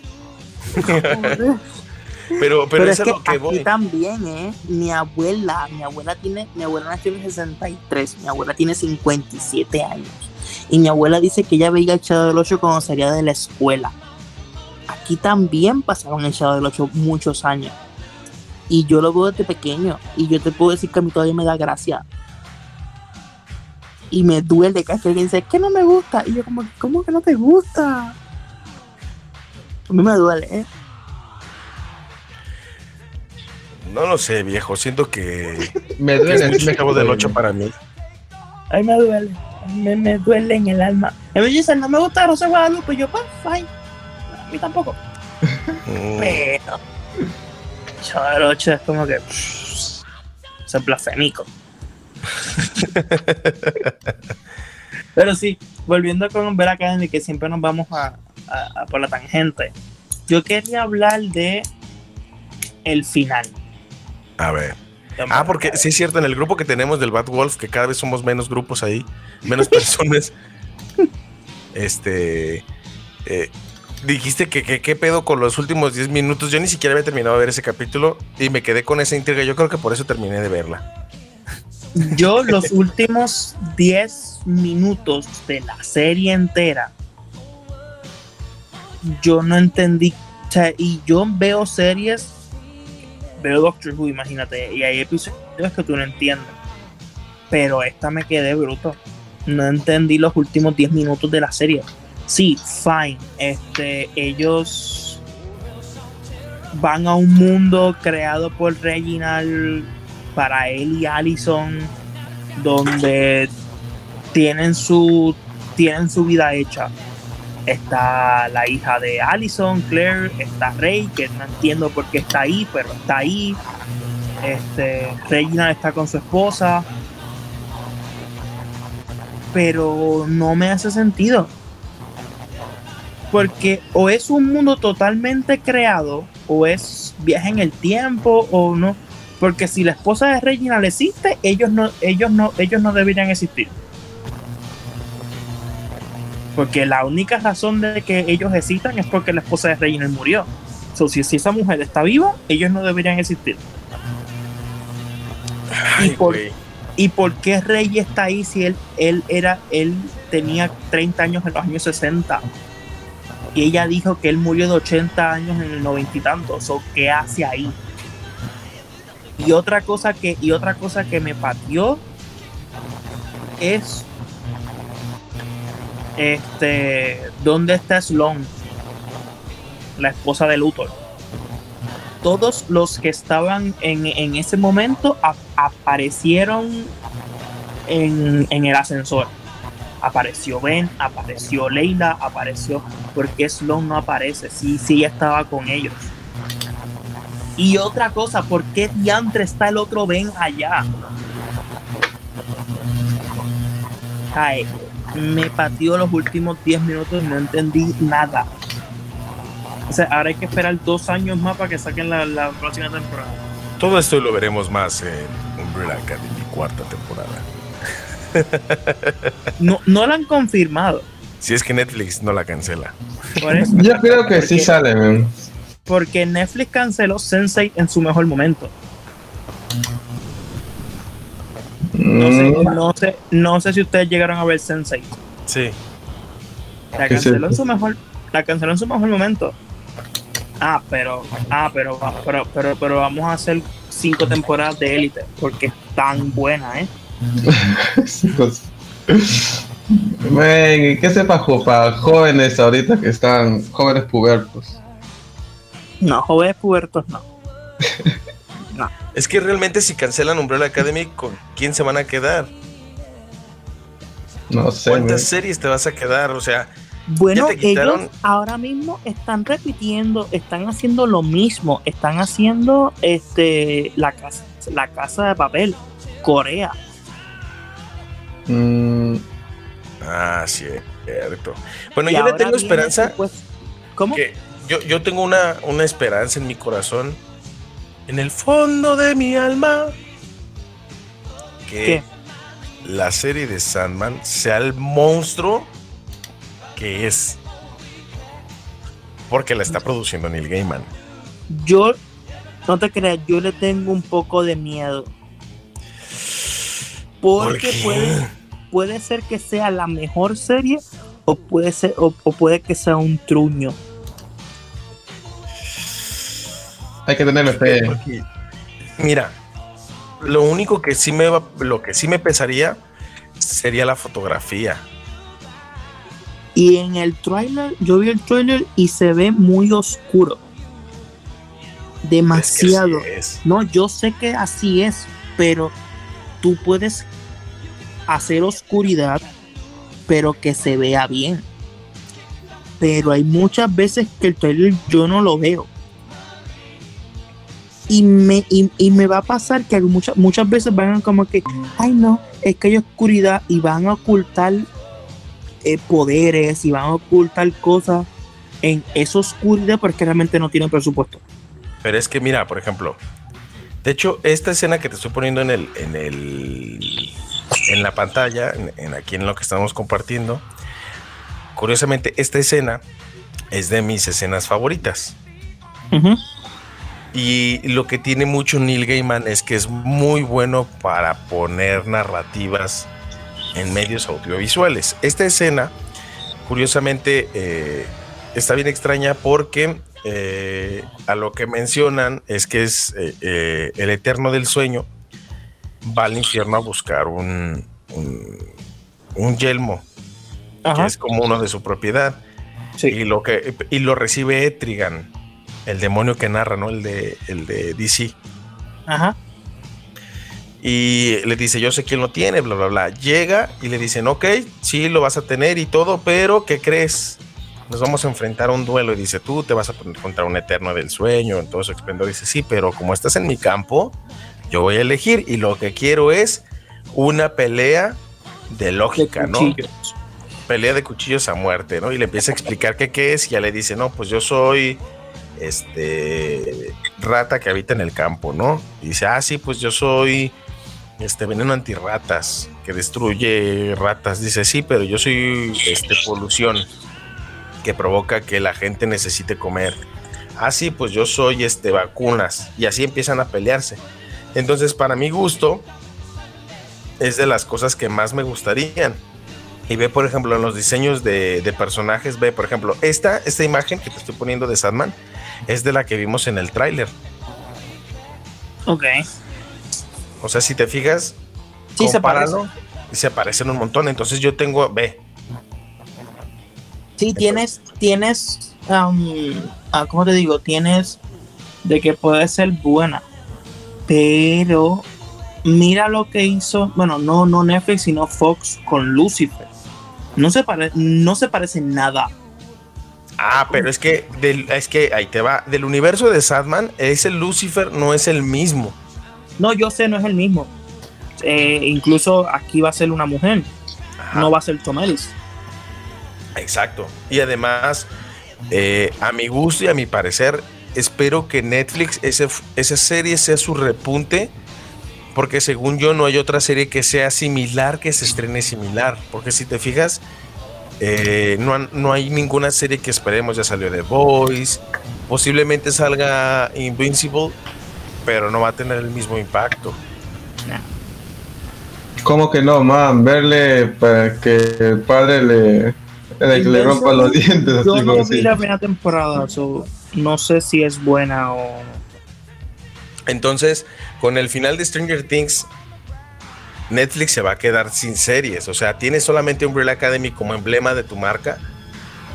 Y de ahí en más, tienes que tener un arriesgue muy, muy complicado para poder sacar. Entonces, yo tengo esa esperanza que, que Sandman sea el estandarte por mucho tiempo de la plataforma, porque no dudes que a pesar de que ya esté terminando de grabarla o ya esté terminada de grabar la primera temporada, no dudes que se esté trabajando en otra, porque Neil Gaiman ha sabido aprovechar eso, ¿no? O sea, ya, ya vimos dos series que han sido como un éxito y la primera es American Gods que salió en, en Amazon Prime Video. Uy, man. Y es muy buena, es una serie muy visual, muy, muy buena. Y la segunda, Good Omens. Que supuestamente viene la segunda temporada, o no sé.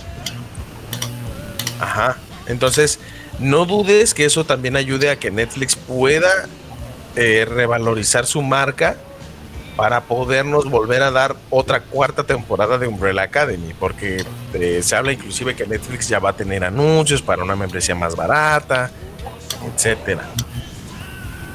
Porque el mercado se lo están comiendo otras marcas como el HBO, se los está comiendo. No, bien. El mismo Disney, ah, claro, Disney, mucha gente se queja de, de series Disney, pero Disney está ahora mismo. Disney está haciendo muchas series ahora mismo. Y, y ponte Y a sí pensar, que son lo que, lo que la gente quiera decir, pero realmente quien, quien lleva haciendo series durante todo el año es Disney Plus. Ajá. Y es a lo que voy, o sea, ponte a pensar, si Umbrella Academy puede cargar con el peso de ser la serie estandarte de Netflix. Primera, es una serie que ya lleva una tercera temporada y una cuarta y una quinta pueden empezar a pesar para empezar a, a la gente decir es que ya no es, ya no es lo mismo que antes, ¿no? Porque extenderla también puede ser perjudicial. Y Betty la fea se va. Entonces,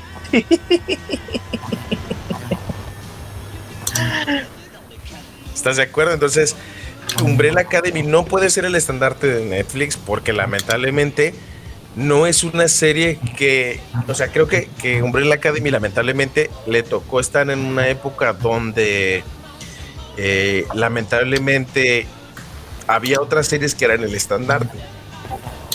Ahora ya no tiene esas mismas series para hacerlo. Bueno, O sea, Pinky Blinders no es una serie que pudieras poner como estandarte. No. Eh, está, está bonita, pero no, no me lleva eso. está chévere, pero es que, no sé. Es que realmente yo tengo, yo por lo menos, a lo mejor mu- a lo mejor mucha gente no piensa como yo, pero yo, a mí me pasa mucho con las series, que cuando una serie se hace muy famosa, yo no la veo. Tipo, yo no, tipo, yo nunca vi La Casa de Papel, yo nunca vi Squid Game, yo nunca he visto Stranger Things. Cuando una serie se hace muy famosa, yo la veo. So, a lo mejor a Netflix lo que necesita es hacer series que se vuelvan series de Icónicas. culto. Icónicas Ah, de culto. Porque mira, aquí estoy viendo mi Netflix Ajá. y fíjate, te voy a dar, te voy a, estoy dándole hacia la vuelta y por ejemplo aparece que hoy en solo en Netflix está en primer lugar Stranger Things, segundo Umbrella Academy, tercero Pinky Blinders, cuarto el juego del calamar. Y de ahí tú me vas a decir si ya viste alguna de estas series. ¿eh? O sea, me imagino que esas cuatro son las que la gente ubica y ve, ¿no? Yo solamente he visto Umbrella Academy. Ajá. Y Pinky Emer- Blinders vi, la- vi los primeros episodios, pero no me. No te enganchó. no me enganchó. Yo lo pongo para dormirme. Está Control Z. No la he visto. Está la película de Adam Sandler, que es la de Garra, que ya la vi y se me hizo eh, buena, a media. Yo no la he visto. Eh, Estamos muertos, que yo no tengo ni idea de qué trata. Tampoco. Está Viajes Maestros de Pokémon, que tampoco la he visto. La propuesta laboral, que es como un Tampoco. drama, que tampoco la he visto. La Casa de Papel, que obviamente ya vimos una parte. La versión core de coreana. Sí, sí, sí. No, la, la, la normal. ¿En serio? Sí. Y luego eh, serie se encuentra Lucifer, que obviamente creo que eh, la siguiente es la última temporada. Ya está la Casa del papel, de Papel versión Corea, con unas máscaras bien chafas. Cobra Kai. Y de ahí, Elite. O sea, de Pero- series que podríamos decir, ah, bueno, esta. Eh, Yo lo que creo que Netflix lo que va a tener que hacer es como hizo con Lucifer, como hizo con. um, creo que Pinky Raiders no era original de Netflix, ¿no? No, la compraron. Por eso creo que Netflix va a tener que hacer eso. Y, Comprar. y de ahí me estoy moviendo hasta The Witcher. Wow, que no ha salido una como en. Como, ¿Hace cuánto salió la última? ¿Tres años? ¿O dos? Eh, hace un año La última salió hace como un año Sí. y medio, ¿no? y ya no tuvo el mismo impacto. No, Y de películas, fíjate, yo creo que de películas podría decirte que Mitch, Mitchell versus las máquinas, la familia estuvo Mitchell buena. estuvo, estuvo buena y aún así mucha gente no le llama la atención. Entonces, Netflix va a empezar a batallar porque, por ejemplo, tiene series que no son originales de ellos, que son Avatar, Flash, Titanes, Arrow, que no dudes, eh, Supergirl, que no dudes que Warner se va a poner loco y se los va a quitar, ¿no? no, sí, obvio. Eh, Batwoman nunca estuvo en Netflix porque se la pasaron eh, a HBO Max. Superman y Lois no está en Netflix. Naomi no está en Netflix. Stargirl no está en Netflix. Eh, este, las o sea, como, como mismo hizo Disney Plus con Once Upon a Time, que Ajá. esperaron que se acabara el contrato y las ponemos en Disney Plus. Bueno, ahora mismo este Daredevil, Jessica Jones, Luke Cage, Defenders, todas están en todas están en Disney Plus. Y Netflix Y- las hizo. Y, se Y a mí una serie que me gustaba mucho, fíjate que es la de la de Glow. Este tiene No dos, sé cuál- tres no sé cuál años, son de mujeres luchadoras. Tiene tres Ah, años que no saca este eh, temporada, ¿no? Y luego también la de Steve Carell, la de Fuerza Espacial, Esa la acaba de sacar temporada. La cancelaron, ve. Este y de ahí ya no hay más. O sea, tienes series de remakes y te estás volviendo una plataforma vieja. Pero es que esa es la cosa, mira, con la serie de Steven Carell, la de Space, la de Space Force que se llamaba, eso es Eh, lo malo. No, eso es lo malo con Netflix. Dejaste la, yo, yo no la vi, pero mi, mi madre la vio. Dejaste la serie con un cliffhanger.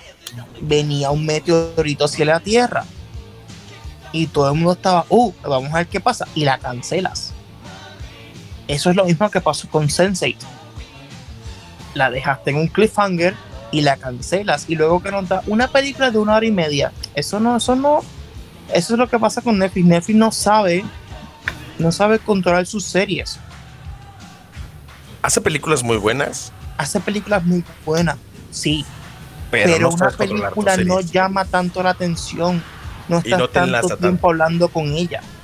Sus series originales les batalla mucho y cuando le atina arrastrar esa serie por un fin de semana, híjole, ese es el pequeño problema. Por eso de lo que decía de, de Umbrella Academy, porque inclusive eh, estaba viendo ahorita, por ejemplo, la de Perdidos en el Espacio.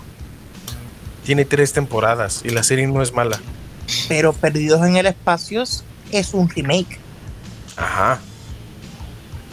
Pero aún así, no le vas a dar. O sea, No, sí, es buena. necesitas una serie. buena. Es como HBO, ¿no? HBO le atinó al poner este mm, eh, Game of Thrones.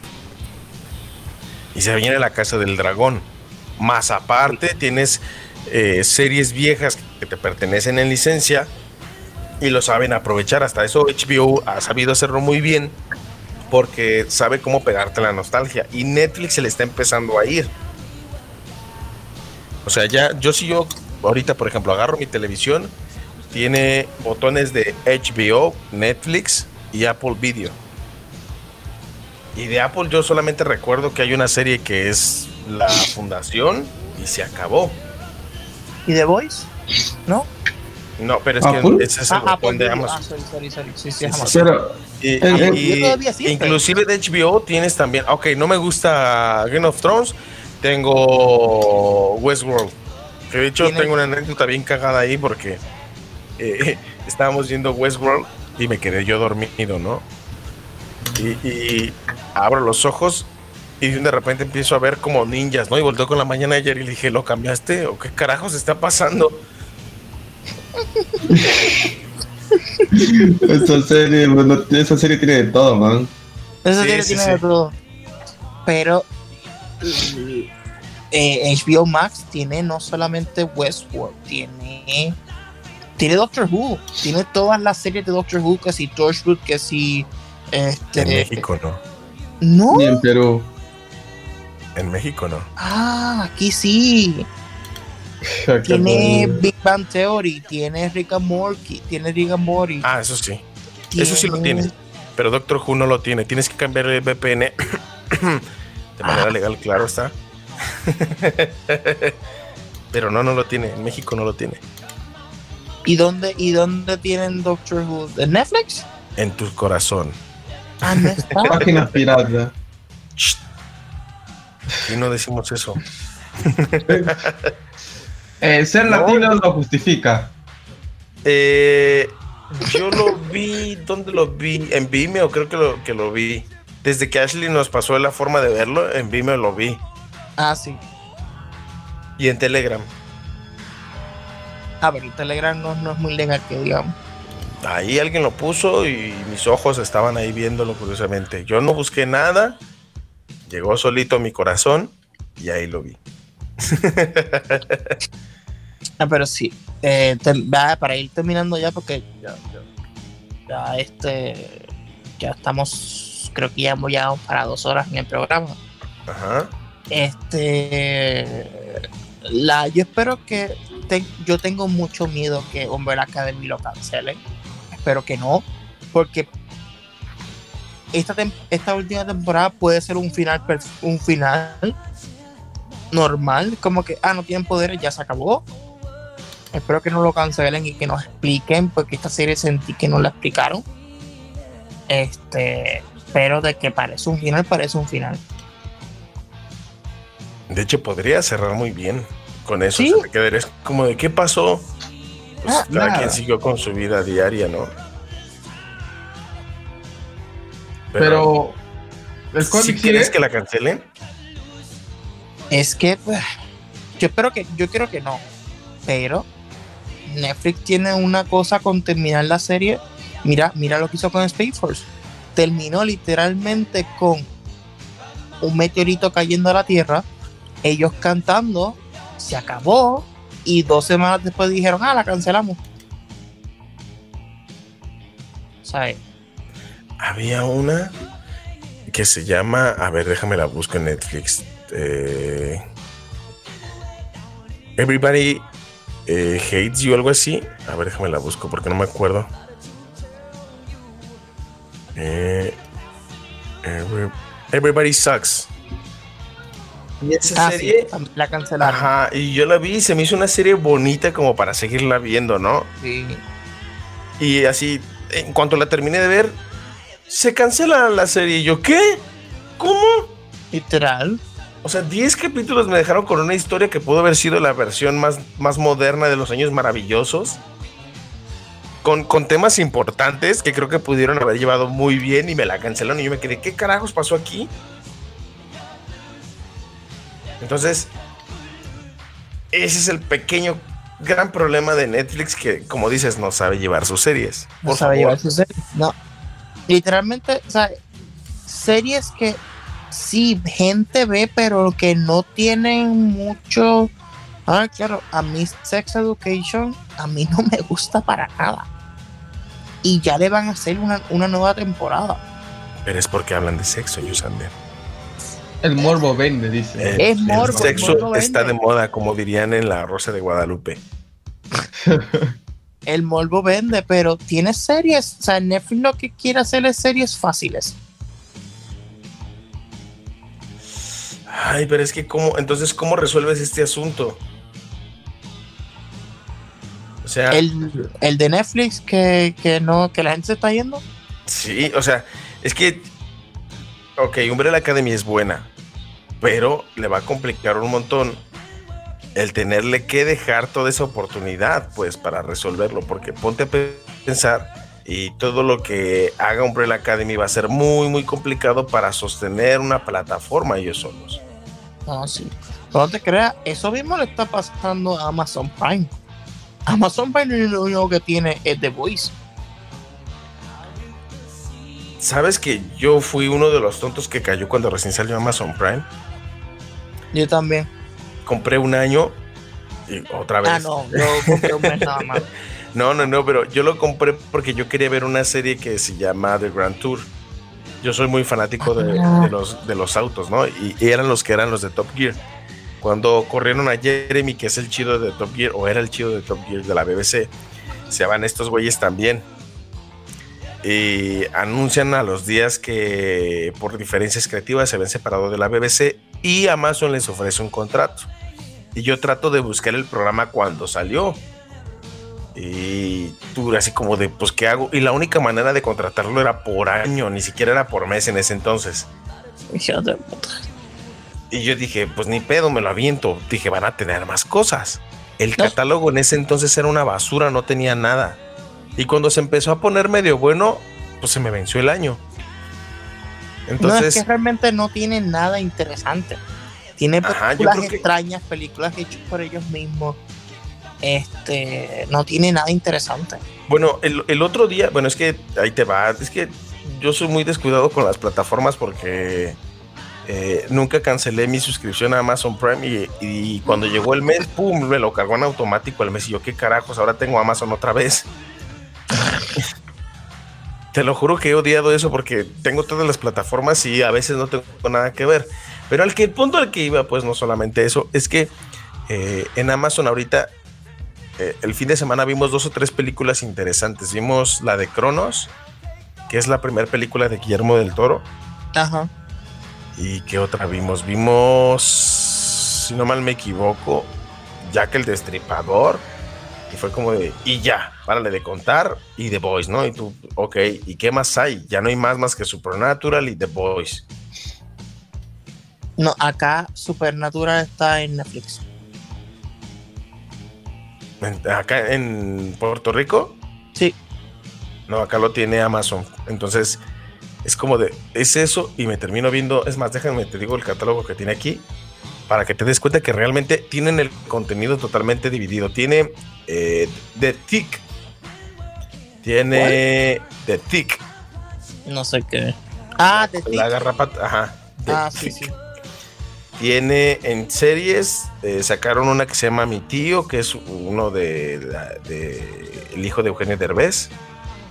Eh, American Gods, Invincible, Preacher, Espérate, espérate. Amazon allá en México tiene mi tío. sí. Aquí yo, aquí yo tengo que pagar una cosa que se llama pantalla, pantalla, qué sé yo, no sé quién qué carajo.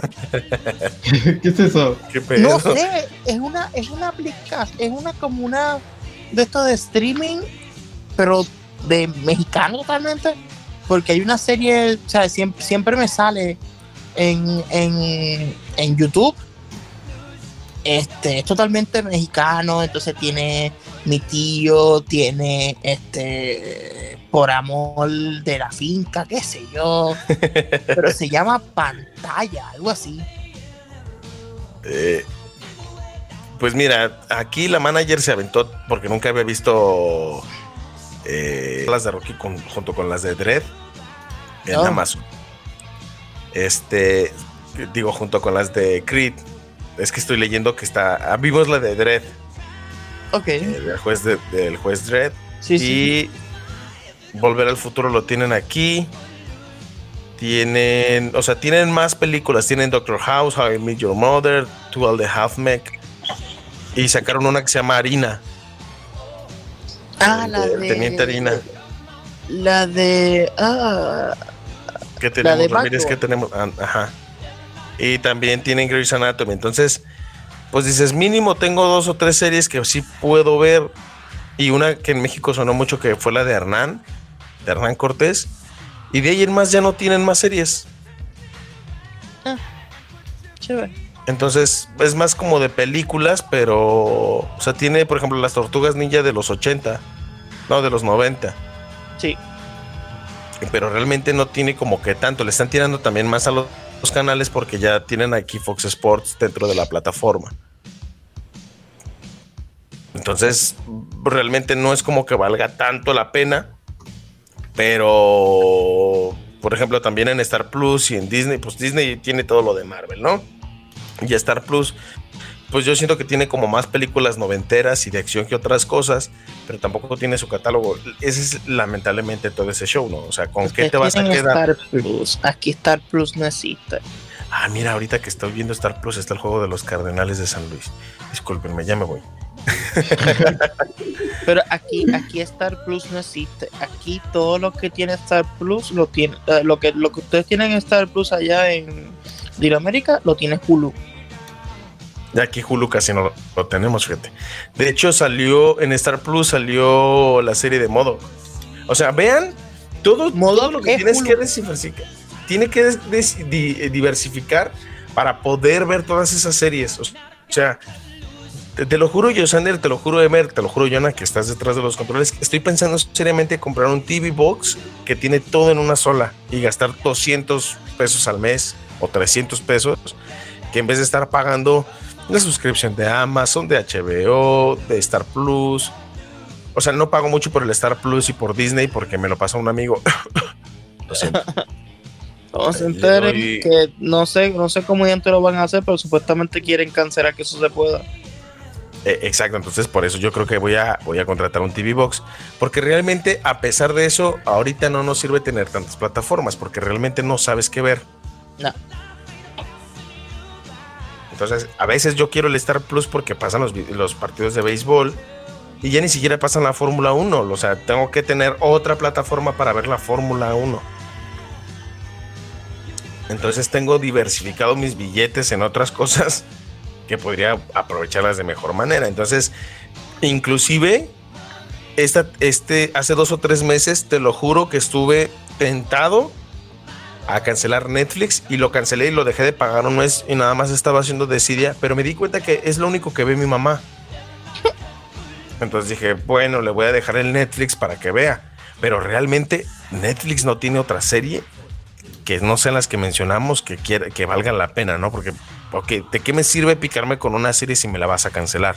Exacto. Betty la Fea no la cancela Netflix. Y ya, la va a quitar de México. Ya la quitaron. ¿Ya la quitaron ya? Sí. Aquí, aquí en Puerto Rico la quitaron, ya no existe. Así como desde que empezó el año. porque, porque supuestamente Televisa quiere hacer una, un de estos de streaming. Ya tiene una aplicación que se llama VIX. Eso. Ah, sí, sí, sí he visto esa aplicación que es como una copia de Pluto TV. Sí. Entonces, eh, imagínate que, que cancelen Umbrella Academy y te vas a quedar sin series importantes. No, lo que están haciendo ahora es literalmente lo mismo.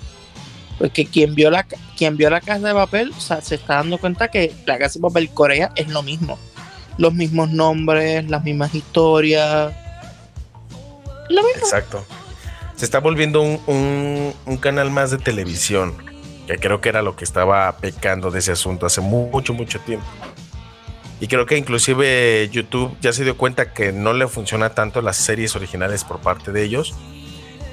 Y mejor prefieren ceder sus derechos para que tengan más alcance. La ventaja que tiene Netflix es que ya es parte de nuestra vida diaria. Lo pagas muchas veces sin necesidad de tenerlo. Sí, pero mucha gente siempre dice de que no, porque ya es parte pero es que no te creas que en algún momento no pueda desaparecer. Ah, no digo que no. Ya están en. Ya, es que ya eh, hasta hace poquito demostraron que ya tenían menos cantidad de suscriptores. Y a lo que vamos es ese. Eh, bajo estos términos, ponte a pensar y analizar. Va a llegar un punto donde vas a empezar a ver, a ver, siendo honestos, de todas las plataformas que acabamos de mencionar, te tienes que quedar con una. ¿Con cuál te quedas? Yo Disney Plus. Porque es el más adecuado para la familia. Exacto. Series para grandes. Aunque es el más caro de los que están, sin contar Netflix. Creo que están a la par. Es el, el que tiene un mayor contenido más popular, por así decirlo. Espérate, pero para mí, pero me menos aquí en Puerto Rico, Disney Plus es el más, es el más barato. Fíjate, acá en México el más barato, si no mal me equivoco, es creo que es Amazon. Bueno, ahorita tienen una promoción de 3 dólares y medio por, por HBO. Aquí el más barato es Disney Plus, que son 8 dólares. Hulu vale 14 y HBO vale 15. Y pues Netflix vale 20. O sea, ve, ve la diferencia, es un montón de billete que, que la gente va a hacer. Por eso, nuestro patrocinador Cuevana en estos momentos está... Ah, hay, hay, que hablar con, con, los órdenes de Cuevana, bro, de las páginas de Facebook. Nada, que Cuevana hace poco, por poco se, se lo llevan, ¿eh? Por poco sí. lo. Estuvo a punto de irse. Perdieron mis cardenales de San Luis. Lo estoy viendo ahorita en Star Plus. ¿En serio? Lo estaba viendo. Bueno, chicos, yo creo que ya hablamos de todo un poco, ¿no? Sí. Sí. Yo creo, que, creo que... que, tendríamos que cerrar con las impresiones finales de Umbrella Academy y, y, Obvio. y cuántos, ¿cómo se llama Christoph o cómo se llamaba el, el, cubo? ¿Cuántos cubos de disco le damos de cinco, no? A esta temporada. bueno, pues yo, a mí me gustó, a mí me gustó mucho la serie. Quisiera que hubieran explicado más cosas. Este, porque había, había cosas que tú tenías que asumirlas. Y eso no me gusta mucho de una serie como que si me tienes que explicar todo con palitos prefiero que sea así porque no me gusta asumir las cosas. Este pero me gustó la serie me gustó la, la temporada. Yo le doy tres y medio. Tres cubos y medio. A, a mí sí me gustó o sea me gustó el hecho de que empiece con una guerra interfamiliar o entre familiar, lo que le dio un buen toque y me recordó más a la primera temporada que estábamos hablando, ¿no? De que era más ver una familia disfuncional contra una familia funcional. Y además el bailecito está chingón. Yo, yo le doy sus cuatro cubos disco. Yo le pongo cuatro cubos disco porque siento que sí regresa a lo que fue la, la, primera temporada, pero que esa incertidumbre del final sí siento que fue muy apresurado para darnos un mejor resultado de lo que esperábamos. No sé si ustedes confirmen lo mismo. Confirmo. Sí. Pues entonces, este. Jonah está en los controles, no creo que se pueda conectar, pero yo creo que él dice que nos sigan en las páginas de Radio Conexión Latam. No, Facebook, Twitter e Instagram. Ya no se quedó dormido, ¿eh? Posiblemente, sí, no ahí. lo dudes. Si es así, esperemos que se queden junto con nosotros con ese fondo espectacular que durará ocho horas para que vean que es en vivo. Y este, no sin antes regresar a decirles que muchísimas gracias por haberse quedado estas dos horas de lo que estábamos hablando. Divagamos un montón de cosas. Originalmente, pues no era el plan así, era hablar acerca de Umbrella Academy. No nos fuimos a pausa porque creo que íbamos a cortar. Dice Jonah que tiene que ver la serie. Este, ya no veas tantos TikToks, Jonah. Este, ya no pongas tantos cosas. Se ve las películas y las series. ¿En serio? Sí. ¿Cómo? Pero por partes. Ah, sí, y en YouTube también pusieron hace poco completa este um, Doctor Strange 2. Oh. Con la piratería, bro. Este, sí, chicos, no sé si quieran dar sus últimos mensajes antes de tener que retirarnos. Nada, que espero que les haya gustado este nuevo concepto de de Wolf. Este, a mí me pueden escuchar todos los viernes a las. No recuerdo la hora. a las 9 hora Perú en intercambio cultural. Este, pues allí estamos hablando de, de, de, de varias cosas. Obviamente estamos a Natalia, Oscar, eh, Jordan y este servidor. Está hablando de pues intercambio cultural pues, de nuestros países y todo eso. Eh, me puedes escuchar a mí, porque ya lo hablé con Jonah, este, que así que lo contigo Sander va a cambiar de horario, va a cambiar de día, porque ya los domingos se me hace más complicado. Y si todo va bien, este quiero los, lo quiero los viernes antes del intercambio cultural. Si todo va bien, pues será a esa hora. Este y allí pues vamos a hablar de un poco de lo que a mí me dé la gana. Y nada, eso. Emer, ¿algún, ¿algún anuncio? Bueno, esto. Nada, espero que hayan disfrutado el programa. A ver, está con. Se siente más fresco, según yo, porque estamos hablando de temas distintos, de los que ya no tenemos que exprimirle el jugo al, al doctor Chocolatito, que va a salir próximamente. y, los invito a escucharme este domingo, que, es, que ahora sí, ya va haber programa, se, se vienen temas turbios de los que se quiere hablar y los espero los domingos. A ver, eh, los domingos a las 10 de la noche en hora Perú, México y no, no recuerdo el otro lado. Y yo los invito a que se unan a la conversación de la pasión del deporte motor. Mañana somos Fórmula 1 a las 10 de la noche en hora Perú, 10 de la noche hora México. ¿Eh? Salió bien pro ese asunto. salió mamadísimo, bro. Así. Porque mañana vamos a hablar acerca de lo que ocurrió este fin de semana, que tuvimos de todo. Un accidente así, marca mundial, Wang Yushu deshizo un carro, salió volando por los aires.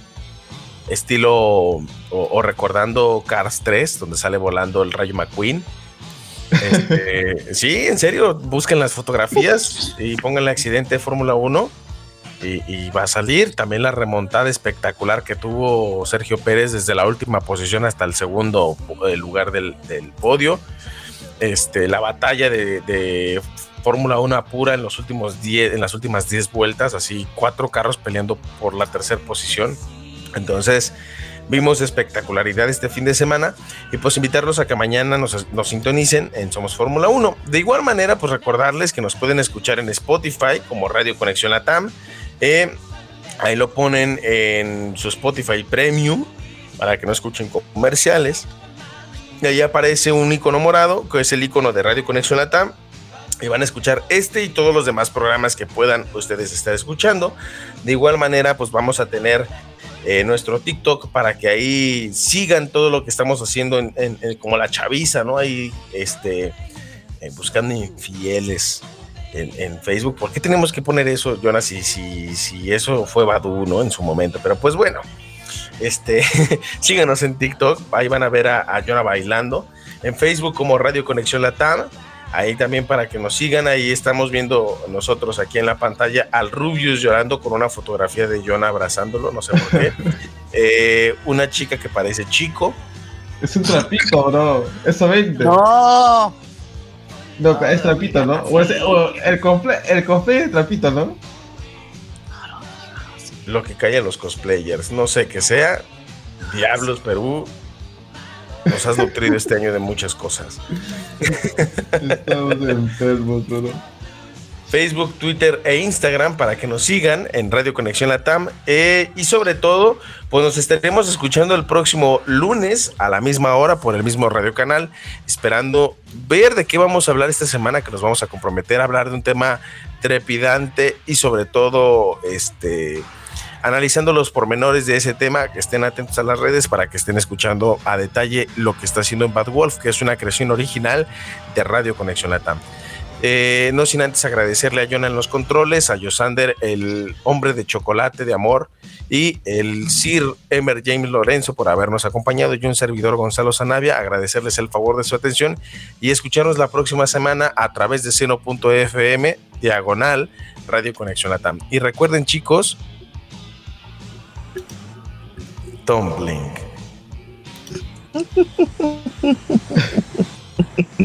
Extrañaban eso.